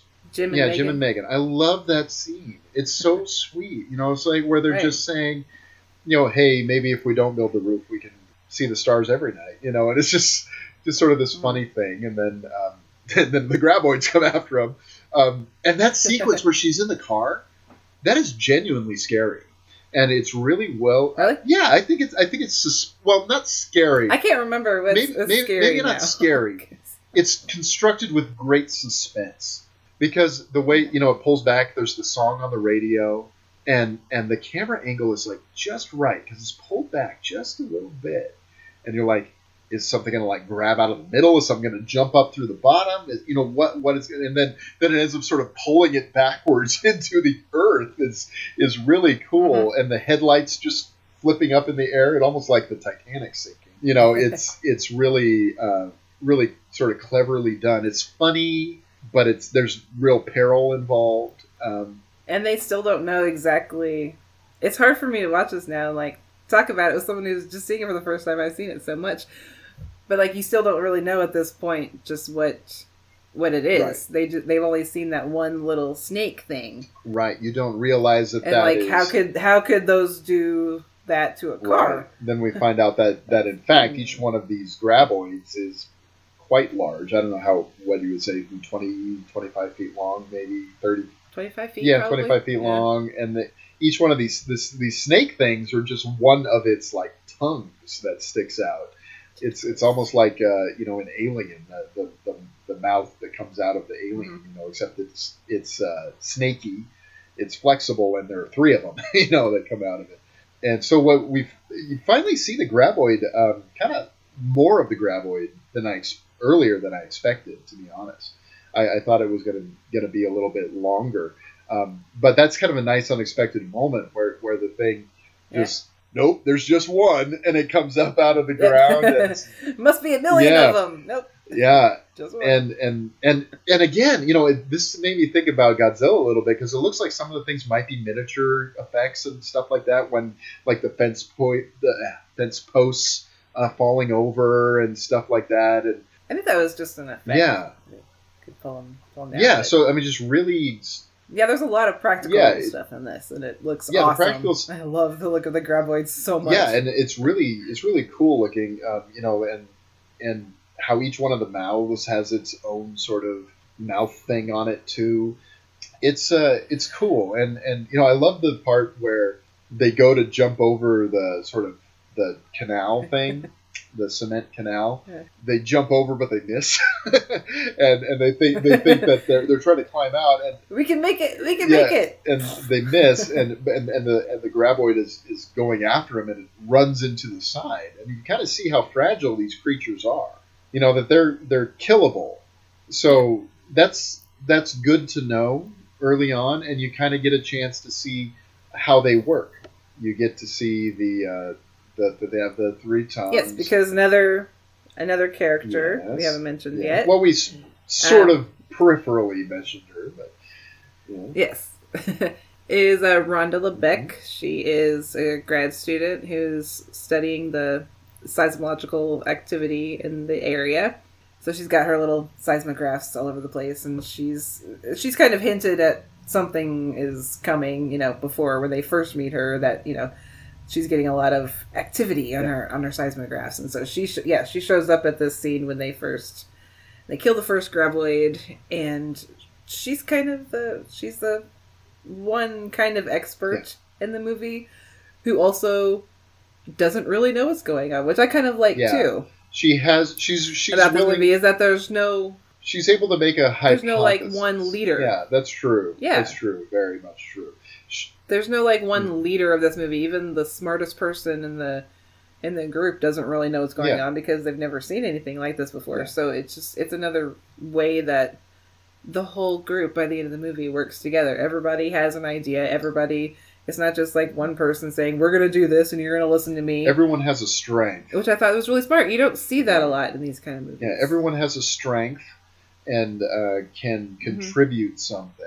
And they all do. Mhm. Everybody comes up with some some idea throughout the movie that ends up being a really good idea. I mean, none of them ever like work perfectly. They just have to keep thinking of of new things, you know, as they learn more about the Graboids and and what they do. But yeah, everybody is is important in this, and I just kind of love that. You know, and when you have a, an ensemble like this, you really want to like everybody, and you want everybody to live, and that's exactly what this movie gives me, and I love it. Yeah, and you know when they when they meet Rhonda out there and and the the sort of escape that they do is really cool. I mean, the the, the pole vaulting on the rocks. Do you know how to pole vault? Yeah, I mean it's just like that's, that, that's just Stay on those residual yeah, boulders. exactly. The, and then she runs, and I, I love the escape with the truck is brilliant, where she has to her feet are still hanging out the back window, and she's driving with her with her hands on the pedals,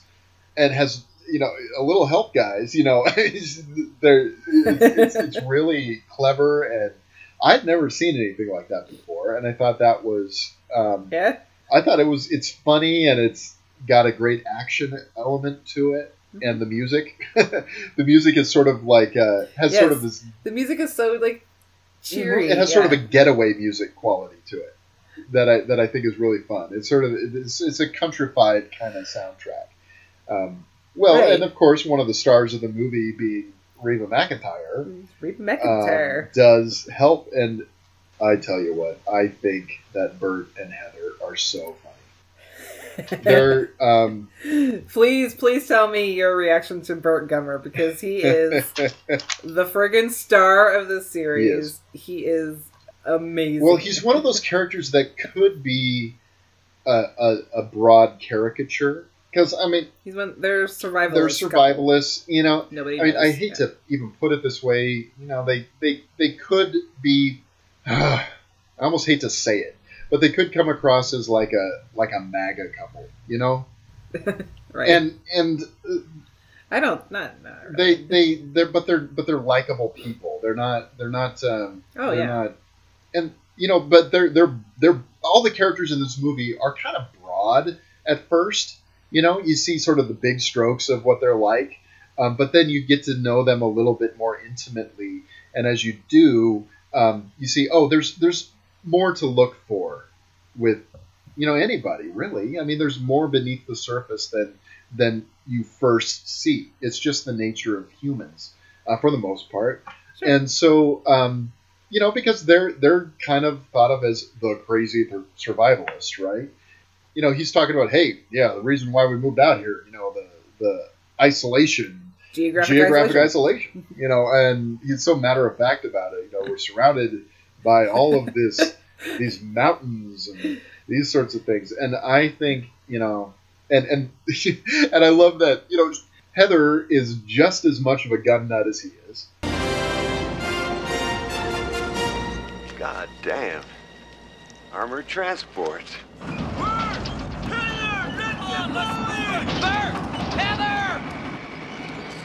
on, let's go, you two. We're headed for the mountain. If that's how we're doing it, we're going prepared. We can't hold still long. These things are damn smart. They're getting smarter by the minute. That's fine. We got some new things to teach them.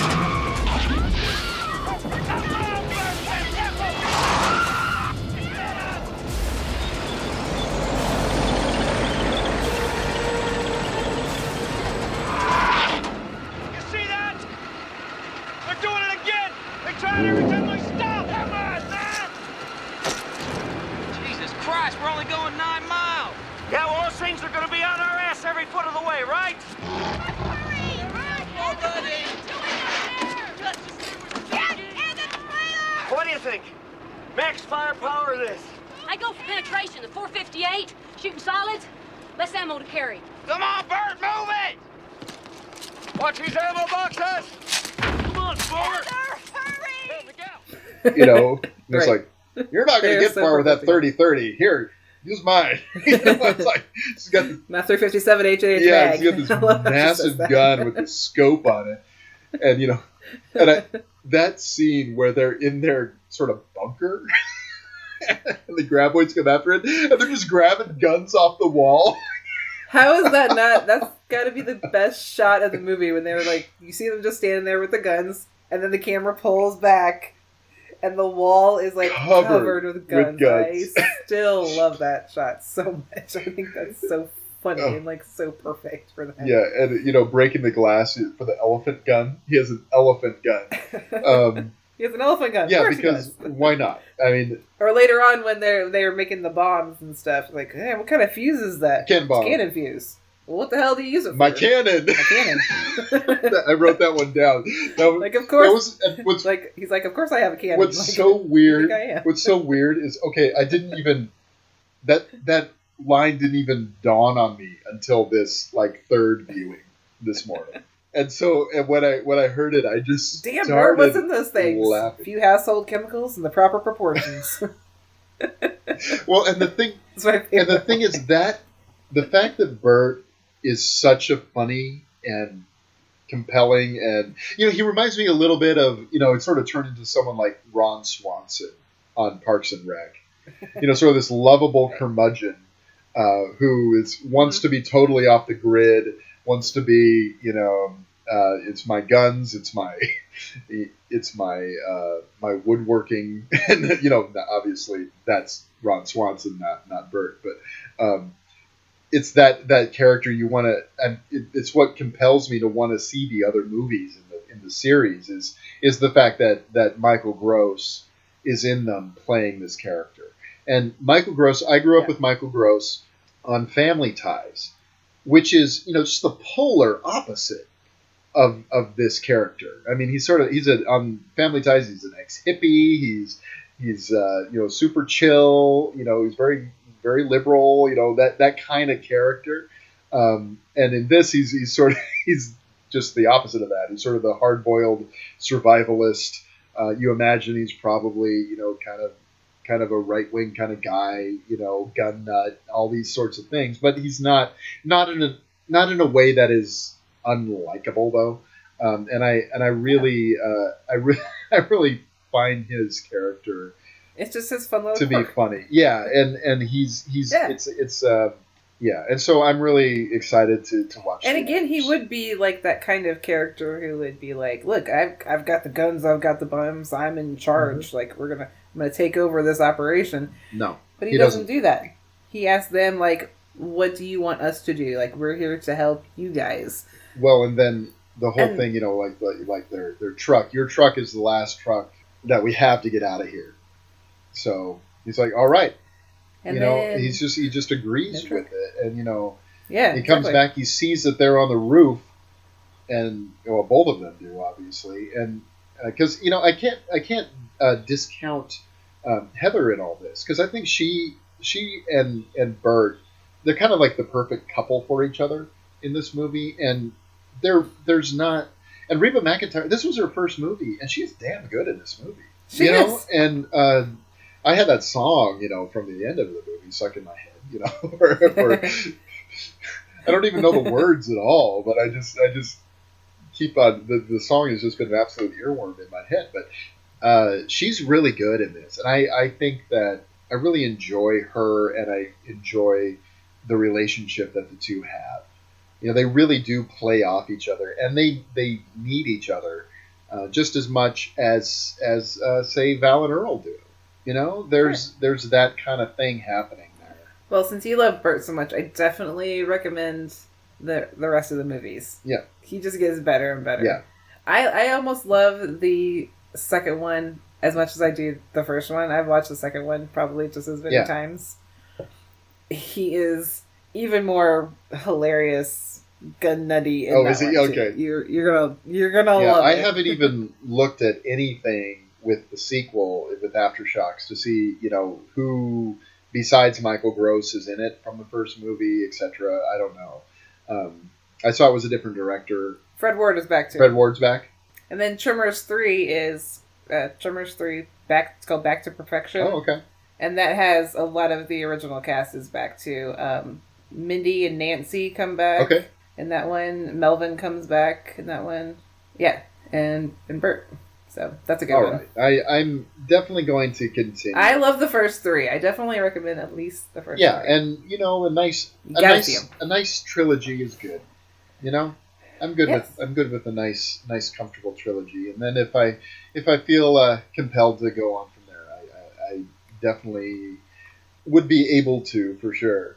Yeah. um. So I, we're we're and again, you know, this movie, so much of it is is character based. It's the plot structure is wonderful, but it's almost like it's there to It doesn't really matter. Yeah. Yeah, it just kind of like it's there to support. they go from place to place. They new things come up. They have to fight the graboids. Yeah, but it's really about these people that you want to see survive. And I mean, I love all the action in this. It's, I think it's Mhm. it's so good. They are just like so many great little moments with the graboids, like um, when they're uh, they're running along the store. Yeah. and the, The the, wood. wood, You I- can see the wood kind of rolling. See, up. I remember that from the trailer. I remember seeing that tra- that in the Oh, trailer. really? You know, was one of those shots that you just kind of go, "Whoa, yeah." Um, I that that looks cool. Um, again, I, I don't know why uh, this this uh, didn't get seen at the time, um, but whatever. You know, it happened. So now I'm I'm here and I'm seeing it for the first time, and I got shamed by Cinema Shame uh, for on Twitter for for I did too. For Okay, Godzilla. Thanks, guys. that's right. Yeah, We both, we both we both got it this week, um, but it was He's one of our friends. so yeah, it's it was fun. It was it was really funny. When I at first I was like, "What is this?" and then I then I sort of I was like, what the hell, dude? And then I it, realized was it like, was. "Oh, was like- okay, that's pretty funny. That's pretty funny." um, but I love some of the things um, that I have picked up on. I just kind of yeah. I just kind of want to hear what you love. Okay, I love the graboid vision. Okay, so it's sort of the graboid POV shot, you know, uh, and you know what it reminded me of? It reminded me of like Sam Raimi and early uh, early Coen Right. brothers, you know, where they would where they would take a two by four, put the camera uh, on a two by four, and and have ropes on either end and just run, you know, and that's how they got some of those kinds of shots. It looks like that, and it's uh, got a great energy to it. Because one of my things is so often the monster gets shown too much in movies, in monster movies, and that's not the case here. And when it is shown, it's it's it's it's shown a, more than it is in some, but it's never too much. And I think that showing the monster's point of view thing um, is sort of an effective way to do that well. And I mean, you can't even really show that much of the No. monster technically because most of it's underground. That's right. most of the time. So that's so it's kind of a a good choice that they they made it be that kind of monster. But I do love that shot at the end. The last one dies. Yeah, where you can finally see like its whole Yeah, body. when it flies out the edge of the so cliff, cool. which I mean, like I said, just brings us back to the beginning. That the first scene, you know, that you see the edge of the cliff, you see, you hear the whole thing about the stampede, and, and that's what gave him the idea. Let's let's lead him off the lead this thing off to the edge of the cliff, and there it goes, and it flies out and just sort of splatters. When it, and the thing is, you know, what's funny is so often the monsters are so tough, so hard to kill.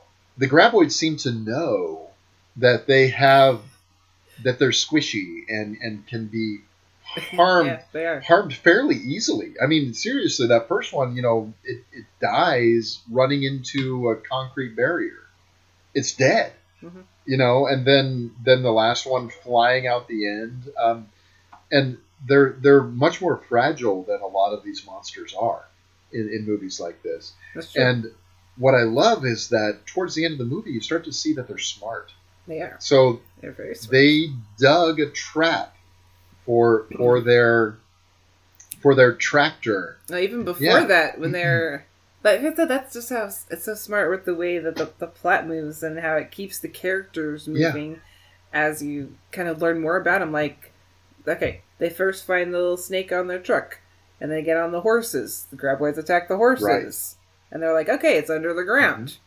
They meet up with Rhonda and they go back and they're like, okay, so we kind of figure out that they're they're underground and they can hear us, so we can't make noise. Right. So we just gotta be inside and we breathe quiet. But nope, they come up through the floor. So now we gotta go on the roof. Ah, but then they figure out that we're up there and they were like test the graboids are like testing out the buildings and bringing the Uh-huh. buildings down. And it's just like that's I thought that was such a smart way to do that instead of just I, I don't know what else they would do. Right. You know, like it's just it keeps it exciting and it keeps it interesting and it keeps it developing and developing the the characters and the graboids too. Mm-hmm. Yeah, I mean, how smart they are, And- and even though they're like monsters. they come up with this great plan. You know, they're going to throw one of these pipe bombs out into the thing and sort of like go do fishing, fishing. yeah. And what does it do? It throws it back. You know, I thought after the first one is after the first one is blown Mm-hmm. Yeah. up, the second one's like what? it's no? just how quickly it learns, uh, or they learn. They're a sort of cooperative species. It seems like, so they're able to um, to work this out. Um, so it's almost like maybe this is weird. It's almost like you have these two families sort of fighting each other, but you you're you're stuck with the humans and the yeah, you're stuck with the humans because you can understand them, or the graboids are probably out there going, you know, that's my Wait a minute, wait a minute. Don't go there. They're that's a trick. They're testing. exactly. So you've got this this this sort of you know, it's almost like the hills have eyes, you know, where you've got the parallel families, you know, doing doing their things out, uh, you know. So, but obviously, you're not going to get the graboid point of view uh, in the story. Hey, that that's an idea for a movie. That's an idea. We, we a remake of Tremors. Right. A remake of Tremors from the graboid's point of view, where where it's like it's like subtitled, so you can understand. Okay, that's that's that's something that I need to see happen. Okay. Um, They don't have any eyes though. They can't. See. that's true. They don't. They can only sense vibrations. Yeah, and uh, so they're kind of like bats in that way. Um, but the um, I think it's a really clever monster too. Um, that is sort of uh, this drawing from sort of these different sort of cool things, you know, alien worms and sandworms, you know, you know, like in in Dune or or, Right, or Beetlejuice. Ah, it's really cool, and um, they they make sense. They make a little bit of sense scientifically because they they have Right. those little like uh, claw things on their outside of their bodies that make help them move fast. Um, and it, it- you can tell it was thought through that this isn't just Exactly. yeah this isn't just Right? hey let's let's throw Like, together a monster. It really makes like sense. all the people that die, as you see, you know, at the beginning of the movie, like all the people that die are all doing something that's going to attract the graboids. Mhm. The construction workers are using the, The jackhammer. jackhammer, The the doctor and his wife, they, there's a generator Uh-huh. in the ground that's like making noise. The the guy with the the backhoe Yeah. is like making vibrations in the ground. And- I don't know what Edgar was doing. I want to know what Edgar Deems was doing to make him run Right. up that pole and sit there and die. but, well, and then and then but yeah, one like I said, yeah, it's really well Yeah. thought out. Like they know the the history of these made up monsters like so well. Yeah. That they can even go into the sequels and make them evolve, as you'll see when you Right, watch them. right. when we get to the shriekers and the is, is that the ones like it wasn't wasn't the wasn't the tagline for one of them uh, evolution is a bitch or something like that? I don't know. Evolution, it's a bitch. I, I, I remember all the previews. I remember all the trailers, but I don't. I had never seen the movie. I don't know. I don't know what Why is for. that? I don't know. Um, but I, And Tremors two, they they they become shriekers, and then in three you see the ass blasters. you give me the best face right now. You're gonna love the ass blasters. oh man. The shriekers are awesome too. Okay. Okay. So I, I, I know what I know what I'm gonna watch in the morning. Okay. So I, I get up I get up early because I am an insomniac and I and I and I work out at the gym. Then I have like a, a good hour and a half, two hours before I have to go to work. So I, I watch a That's perfect. I to watch a movie, Tremors. so I could I could watch Tremors two tomorrow morning. Yeah, that sounds amazing. Yeah, like you're saying, like yeah, it's really smart. It's really well thought out. The whole movie is really well thought out. It all comes together in a very cohesive, like satisfying way. Like yes, there's a, some casualties along the Mhm. way. Poor Uh, Walter Chang. Oh gosh, is like and a you know, favorite. you know, I have to say um, that scene. It's. I, I feel like I keep coming back to Spielberg with with both of these movies, but it seems like you know It looks very much like it, it looks a lot doesn't like the Quint death. You know, where where he's Yes, sort of yes. sort of being dragged down into the into the ground uh, off the end of the boat uh, in, in in Jaws, uh, but it, it looks a lot like that. It's it's really Which yeah, like like I said, it's like so much of that was cut out of the TV version that like when I watch it now, it's like, oh, I'm so glad I didn't see this when I was a kid because like I love Walter Chang and you don't want to see this happen to him. Yeah, it was very quick death in the TV version. oh, okay.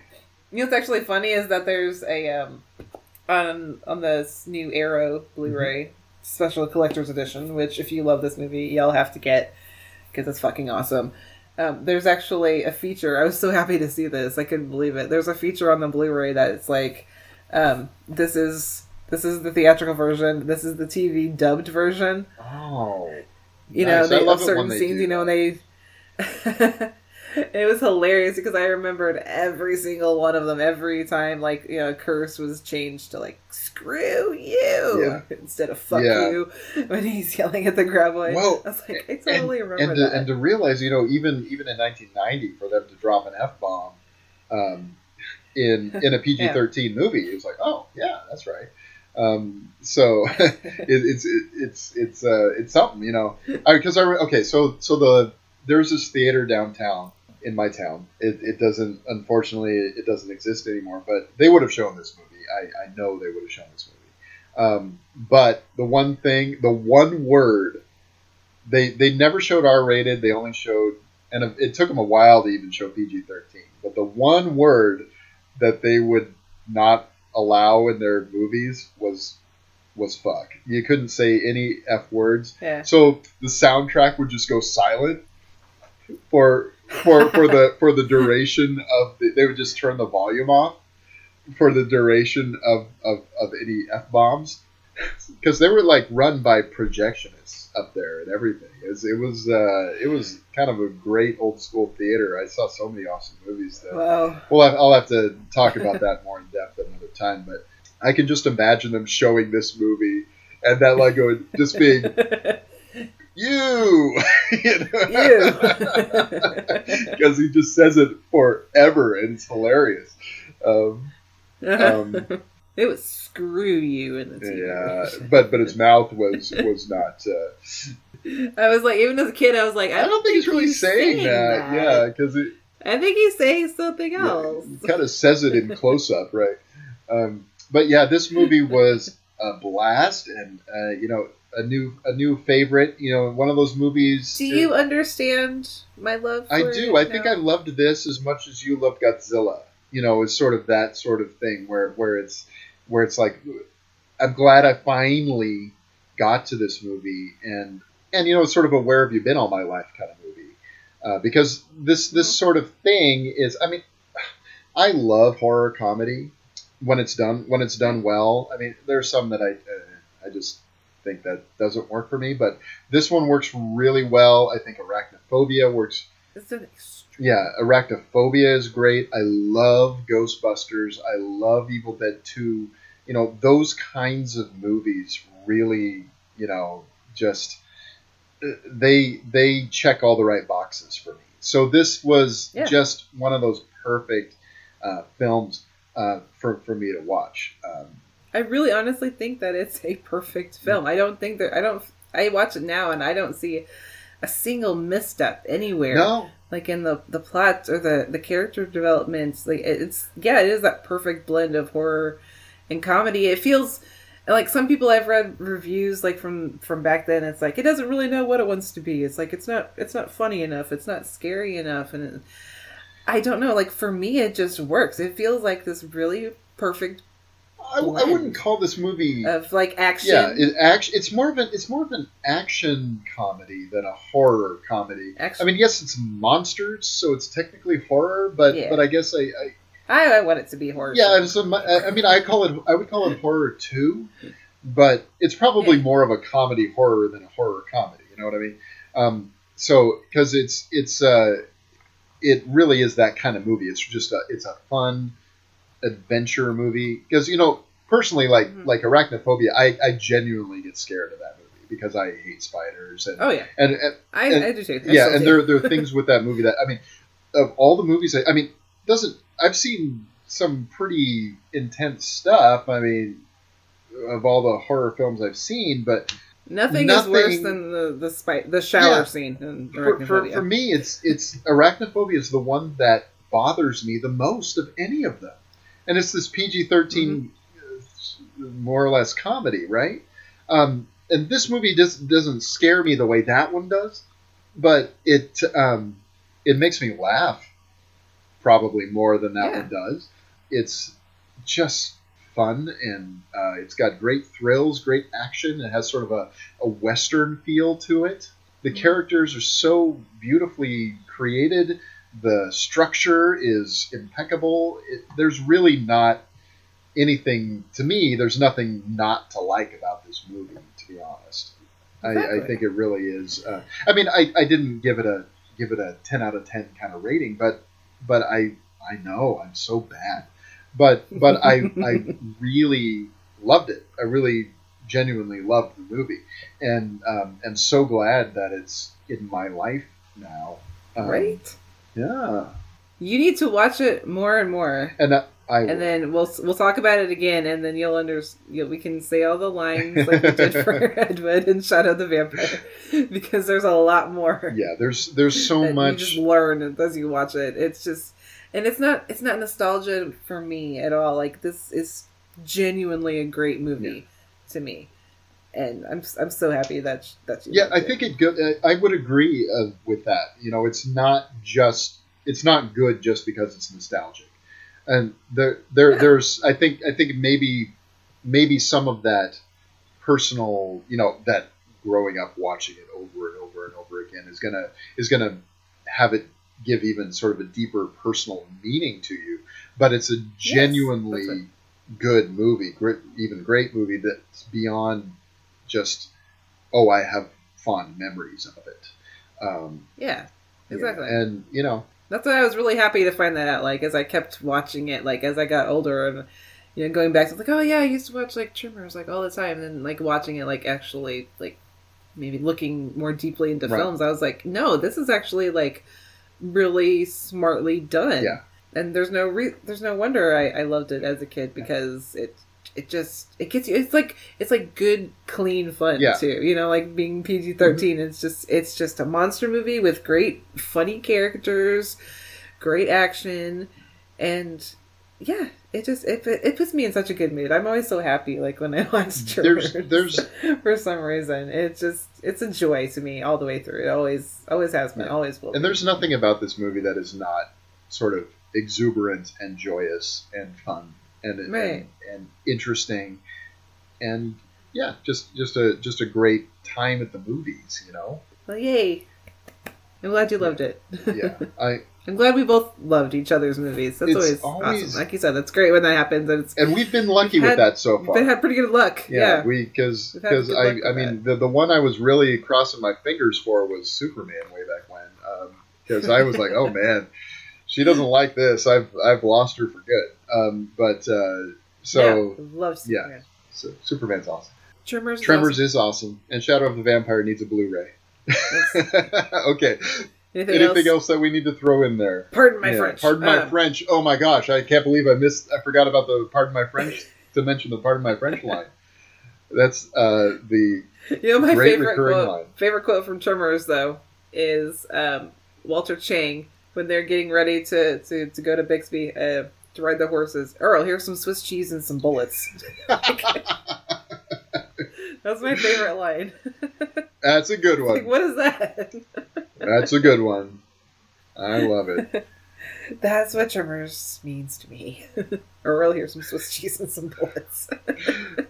like I don't know why that goes together, but it does, and it's perfect. I love it. That is perfect. Okay, so um, wrapping up, I guess. Um, so we're moving on to. Do we want to get a, give a couple of recommendations next? Um, yeah, I have just like one quick one. I haven't really been doing or watching anything in particular. Um, one movie that I just really, really loved that um, I think you should see too because I think you would dig this as Split Second from uh, 1992, starring Rutger Hauer. Um, kind of talked about this before. Um, I told you what it was. It's like a, this. He's a cop in futuristic London. It's the city is flooded, and he's one of those. He's like that cop that you know he likes to work alone. Okay. He's very like gruff. You know, he's one of those kind of cops, and he has his partner was um, killed by uh, what they think is um, a serial killer in the city that has come back, but as you go on, you find out that it might not to be human, actually. Wow. So it's fun, like, kind of, yeah. That. this has another great line, too, like, uh, talking about Rutger Hauer's character is like, uh, now he lives on um, anxiety. Uh, was it? He lives on anxiety, coffee, and chocolate. And I was like, oh my god, same. Nice. Wow. That's what. Kim Cattrall is in Oh. it with black oh, hair. She's really cute and fun, and it's just got it's it's so much fun like all the way through. It's just like one of those. It's so funny. Rutger Hauer, I I love his face.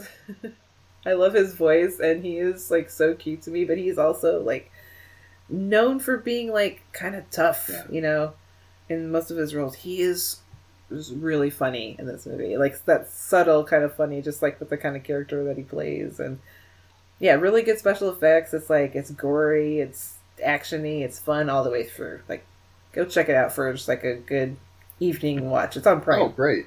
That sounds like a lot of fun. I I will. Uh, I'll be It is. sure to check that one out. I'm I'm gonna add it here to my. I wrote it down to add to my to my watch list. My ever growing watch list. Ever growing, yeah. Okay, so um, I had the fortune of having a great movie weekend. Okay, so um, including watching Tremors for the first time, I uh, also uh, rewatched the 1976 King Kong, which is not great, but it is still I kind of love it. Okay, got to say it. Yeah, but okay. uh, Say but it. Sunday true, say on it. Sunday I, I had I had a four for four day.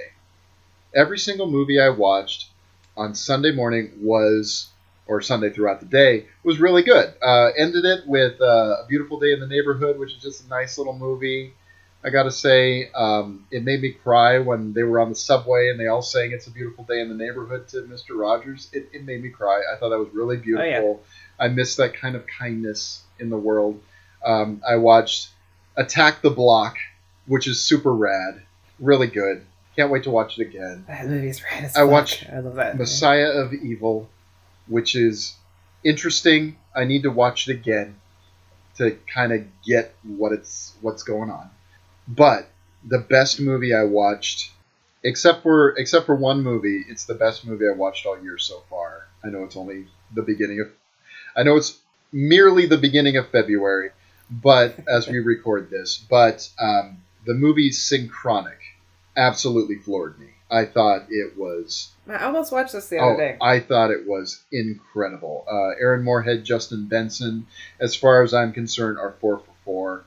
Every single one of their features, I think, is fantastic, and I think Synchronic may be their best. And it's um, it's ha- like most of their movies. It's got sort of these big uh, science fiction kinds of ideas.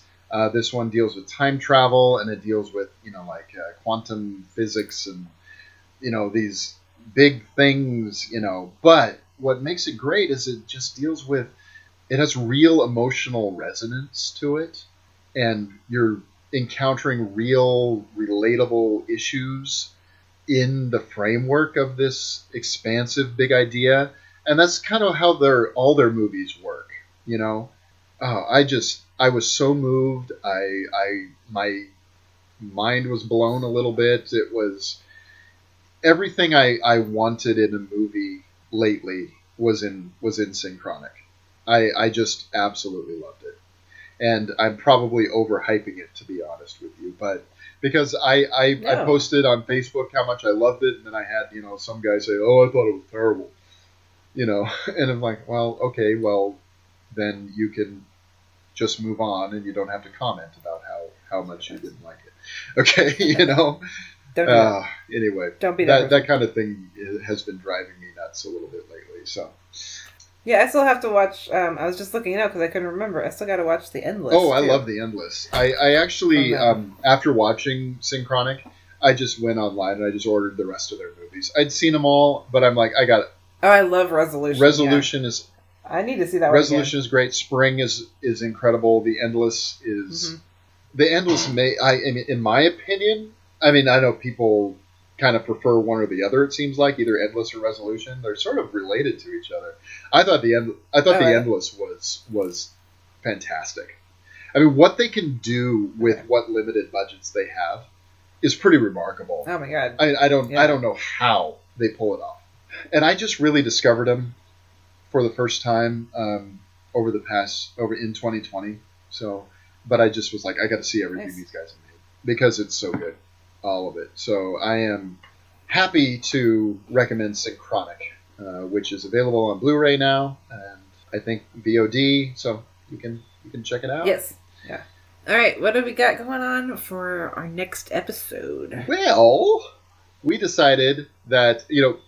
Okay, so today we are recording the day that our uh, our last, our, our I should say our first uh, episode of Movies on Movies came out, and uh, it was Ed Wood and Shadow of the Vampire, and it kind of it kind of think I think it got us both kind of thinking. That was fun. Let's do something like that. We again. wanna do that wanna again, yeah. And there are so many great movies about filmmaking. Um, now we're gonna pick a movie. The first one was movie about the making of a real movie. This is movies about the making of a fake movie. So, what's your pick? Um, I was gonna go for something completely different, which might still come up if we keep going with this topic. So Well- I'm not gonna mention well, it just I yet. bought the disc, so you better. Uh, you know what it you know what it is, but I'm not gonna mention it to the audience. Okay. Ryan, hush. I, I was totally gonna go for that, and then yeah, like we were someone we were talking online on Twitter with um, some people about uh, this episode that just came out of Shadow of the Vampire of Ed Wood, and somebody mentioned One Cut of the Dead, and I was like, oh hell yeah! Yes. I can't believe I didn't even think of that. We are totally going to talk about One Cut of the Dead from 2017. Was that Pat who mentioned me that one? episode. Was that Pat Brennan?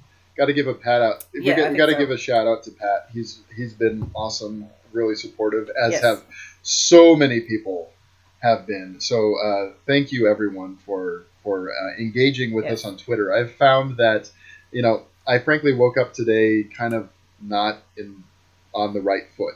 I I I, I, I had uh, I had a I had a notification on the Twitter machine that was just sort of Oh someone being kind of a kind of an a hole, and I'm like, why'd you do that? And so I uh, Send I was way. kind of on the wrong. It started my day off badly, and so I uh, I listened to the episode this morning and engaging with people on Twitter on show days on the days the show is released. It's just really fun. Uh, people are um, always really kind and and uh, and great to interact with.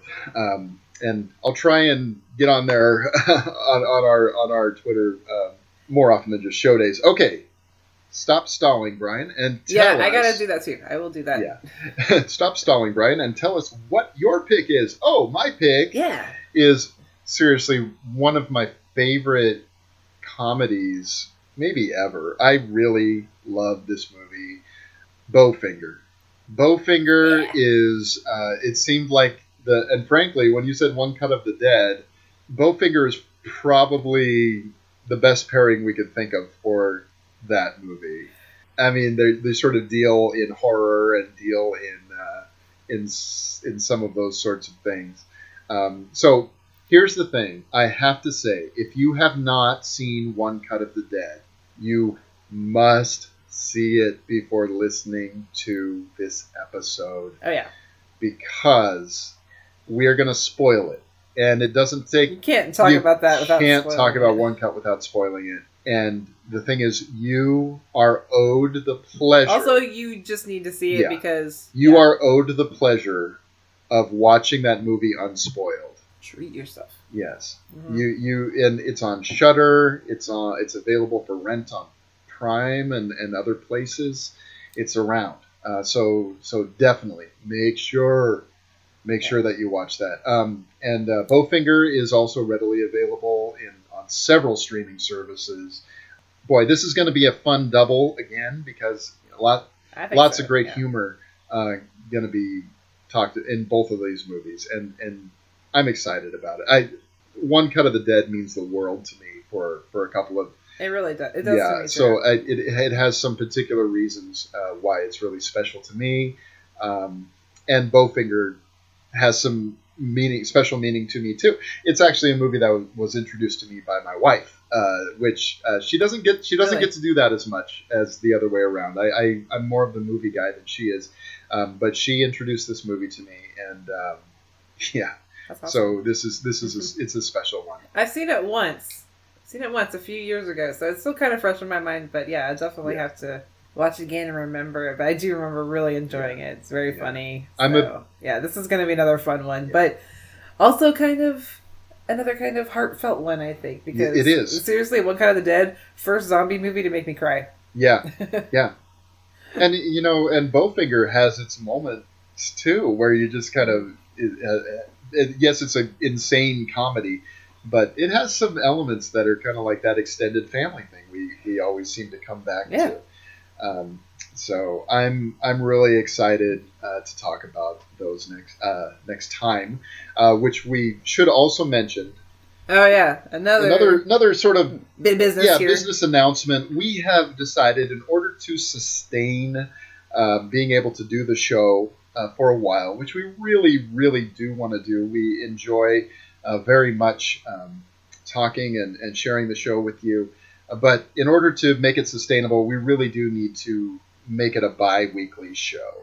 We need more time. Yeah, we need more time to watch movies. We need more time. Uh, I should say, not we. Michelle needs more time to edit uh, because Michelle is the one who does our amazing editing work. Um, I have nothing to do with it. Thank you. Um, Thank you. Yeah, uh, so she's doing doing incredible work. Uh, we we put a bunch of, of uh, episodes in the bank, and we're finding we're almost caught up. So if we go every week, Yeah, we're getting a little scared. yeah, if so- we go every yeah, week, we are gonna we're gonna we're gonna be um, overextending ourselves a little bit because you know both of us uh, we're we're not lucky enough to uh, to be just full time at home movie watchers. We actually both have full time full time jobs um, that uh, you know uh, both of our jobs are are pretty. Uh, Pretty taxing right now. stressful Yeah, I mean, uh, I'm I'm in I'm a school teacher going into the. Uh, we have kids coming back into our schools uh, in my particular district, uh, which is very challenging. That is what it is, but we want the show to be as quality as it can be and i think this will also give us time to you know prepare better and like come up with more topics more ideas watch more movies possibly that could come up later on. And yeah, we want it to be the best we can be and we don't want to burn out and and have this feel like homework you know? We want to still have fun with it and so that you guys have fun listening to us too. That's exactly right. Yeah, I could not have said it better, which is why you said it. you always say it better though i suck No, at this. what? What? That's I, I do not I do not understand that statement. To be honest with you, uh, listening to myself, I'm like, oh boy, wow, spit it out, Mister Kuiper. Okay, no All right. you're you're better than me Uh, I think we're both um, we're both really uh, enjoying doing this, and I think we're we Yeah, absolutely. it's been it's been great uh, starting to engage with more and more people um, online and uh, through the show and getting to know some people. And we thank you so much uh, for continuing to listen. And uh, if you can take a second to rate us, uh, review us on Yes, on uh, on iTunes or uh, iTunes. It's so easy to say that still. Apple Podcasts. Apple yeah, that's very helpful. Um, so it, it like you hear on every show that you hear, it really does uh, bring uh, some attention and helps get more eyes on us. And if you can also, uh, you can follow us on Twitter. If you're on Twitter, Yeah, if you want to engage with uh, Brian's tweets and his questions that he does about the movies that we talked about for the week, which I'm going to do better at that, I promise. yeah, if you want to follow us on Twitter, um, you can find me. I am at Michelle in Agan. And I'm at Brian D. Kuiper, and you can find the show at uh, Movie Life Pod. Yeah, so thank you all for listening. Hope you enjoyed it and continue to enjoy it. Um, yeah, I'm excited for this show to keep going because every episode I'm just like, ooh, I'm excited for the next one. I'm excited for the next one. And I wanted that feeling to keep up. And so. and you know, I I came into this recording exhausted um, from a very long day, and um, I just had a wonderful time, um, and I feel so good uh, now. I'm ending the day on such a high note. So thank you, uh, everyone, for allowing us to do this, and uh, thank you so much. You'll hear us next time. You'll see. We'll see you next time. Is that what you were having I problems was with last having time? problems. You'll hear us next time. Tune in You'll next hear time. us next time. I gotta come up with a better sign. Okay, bye now.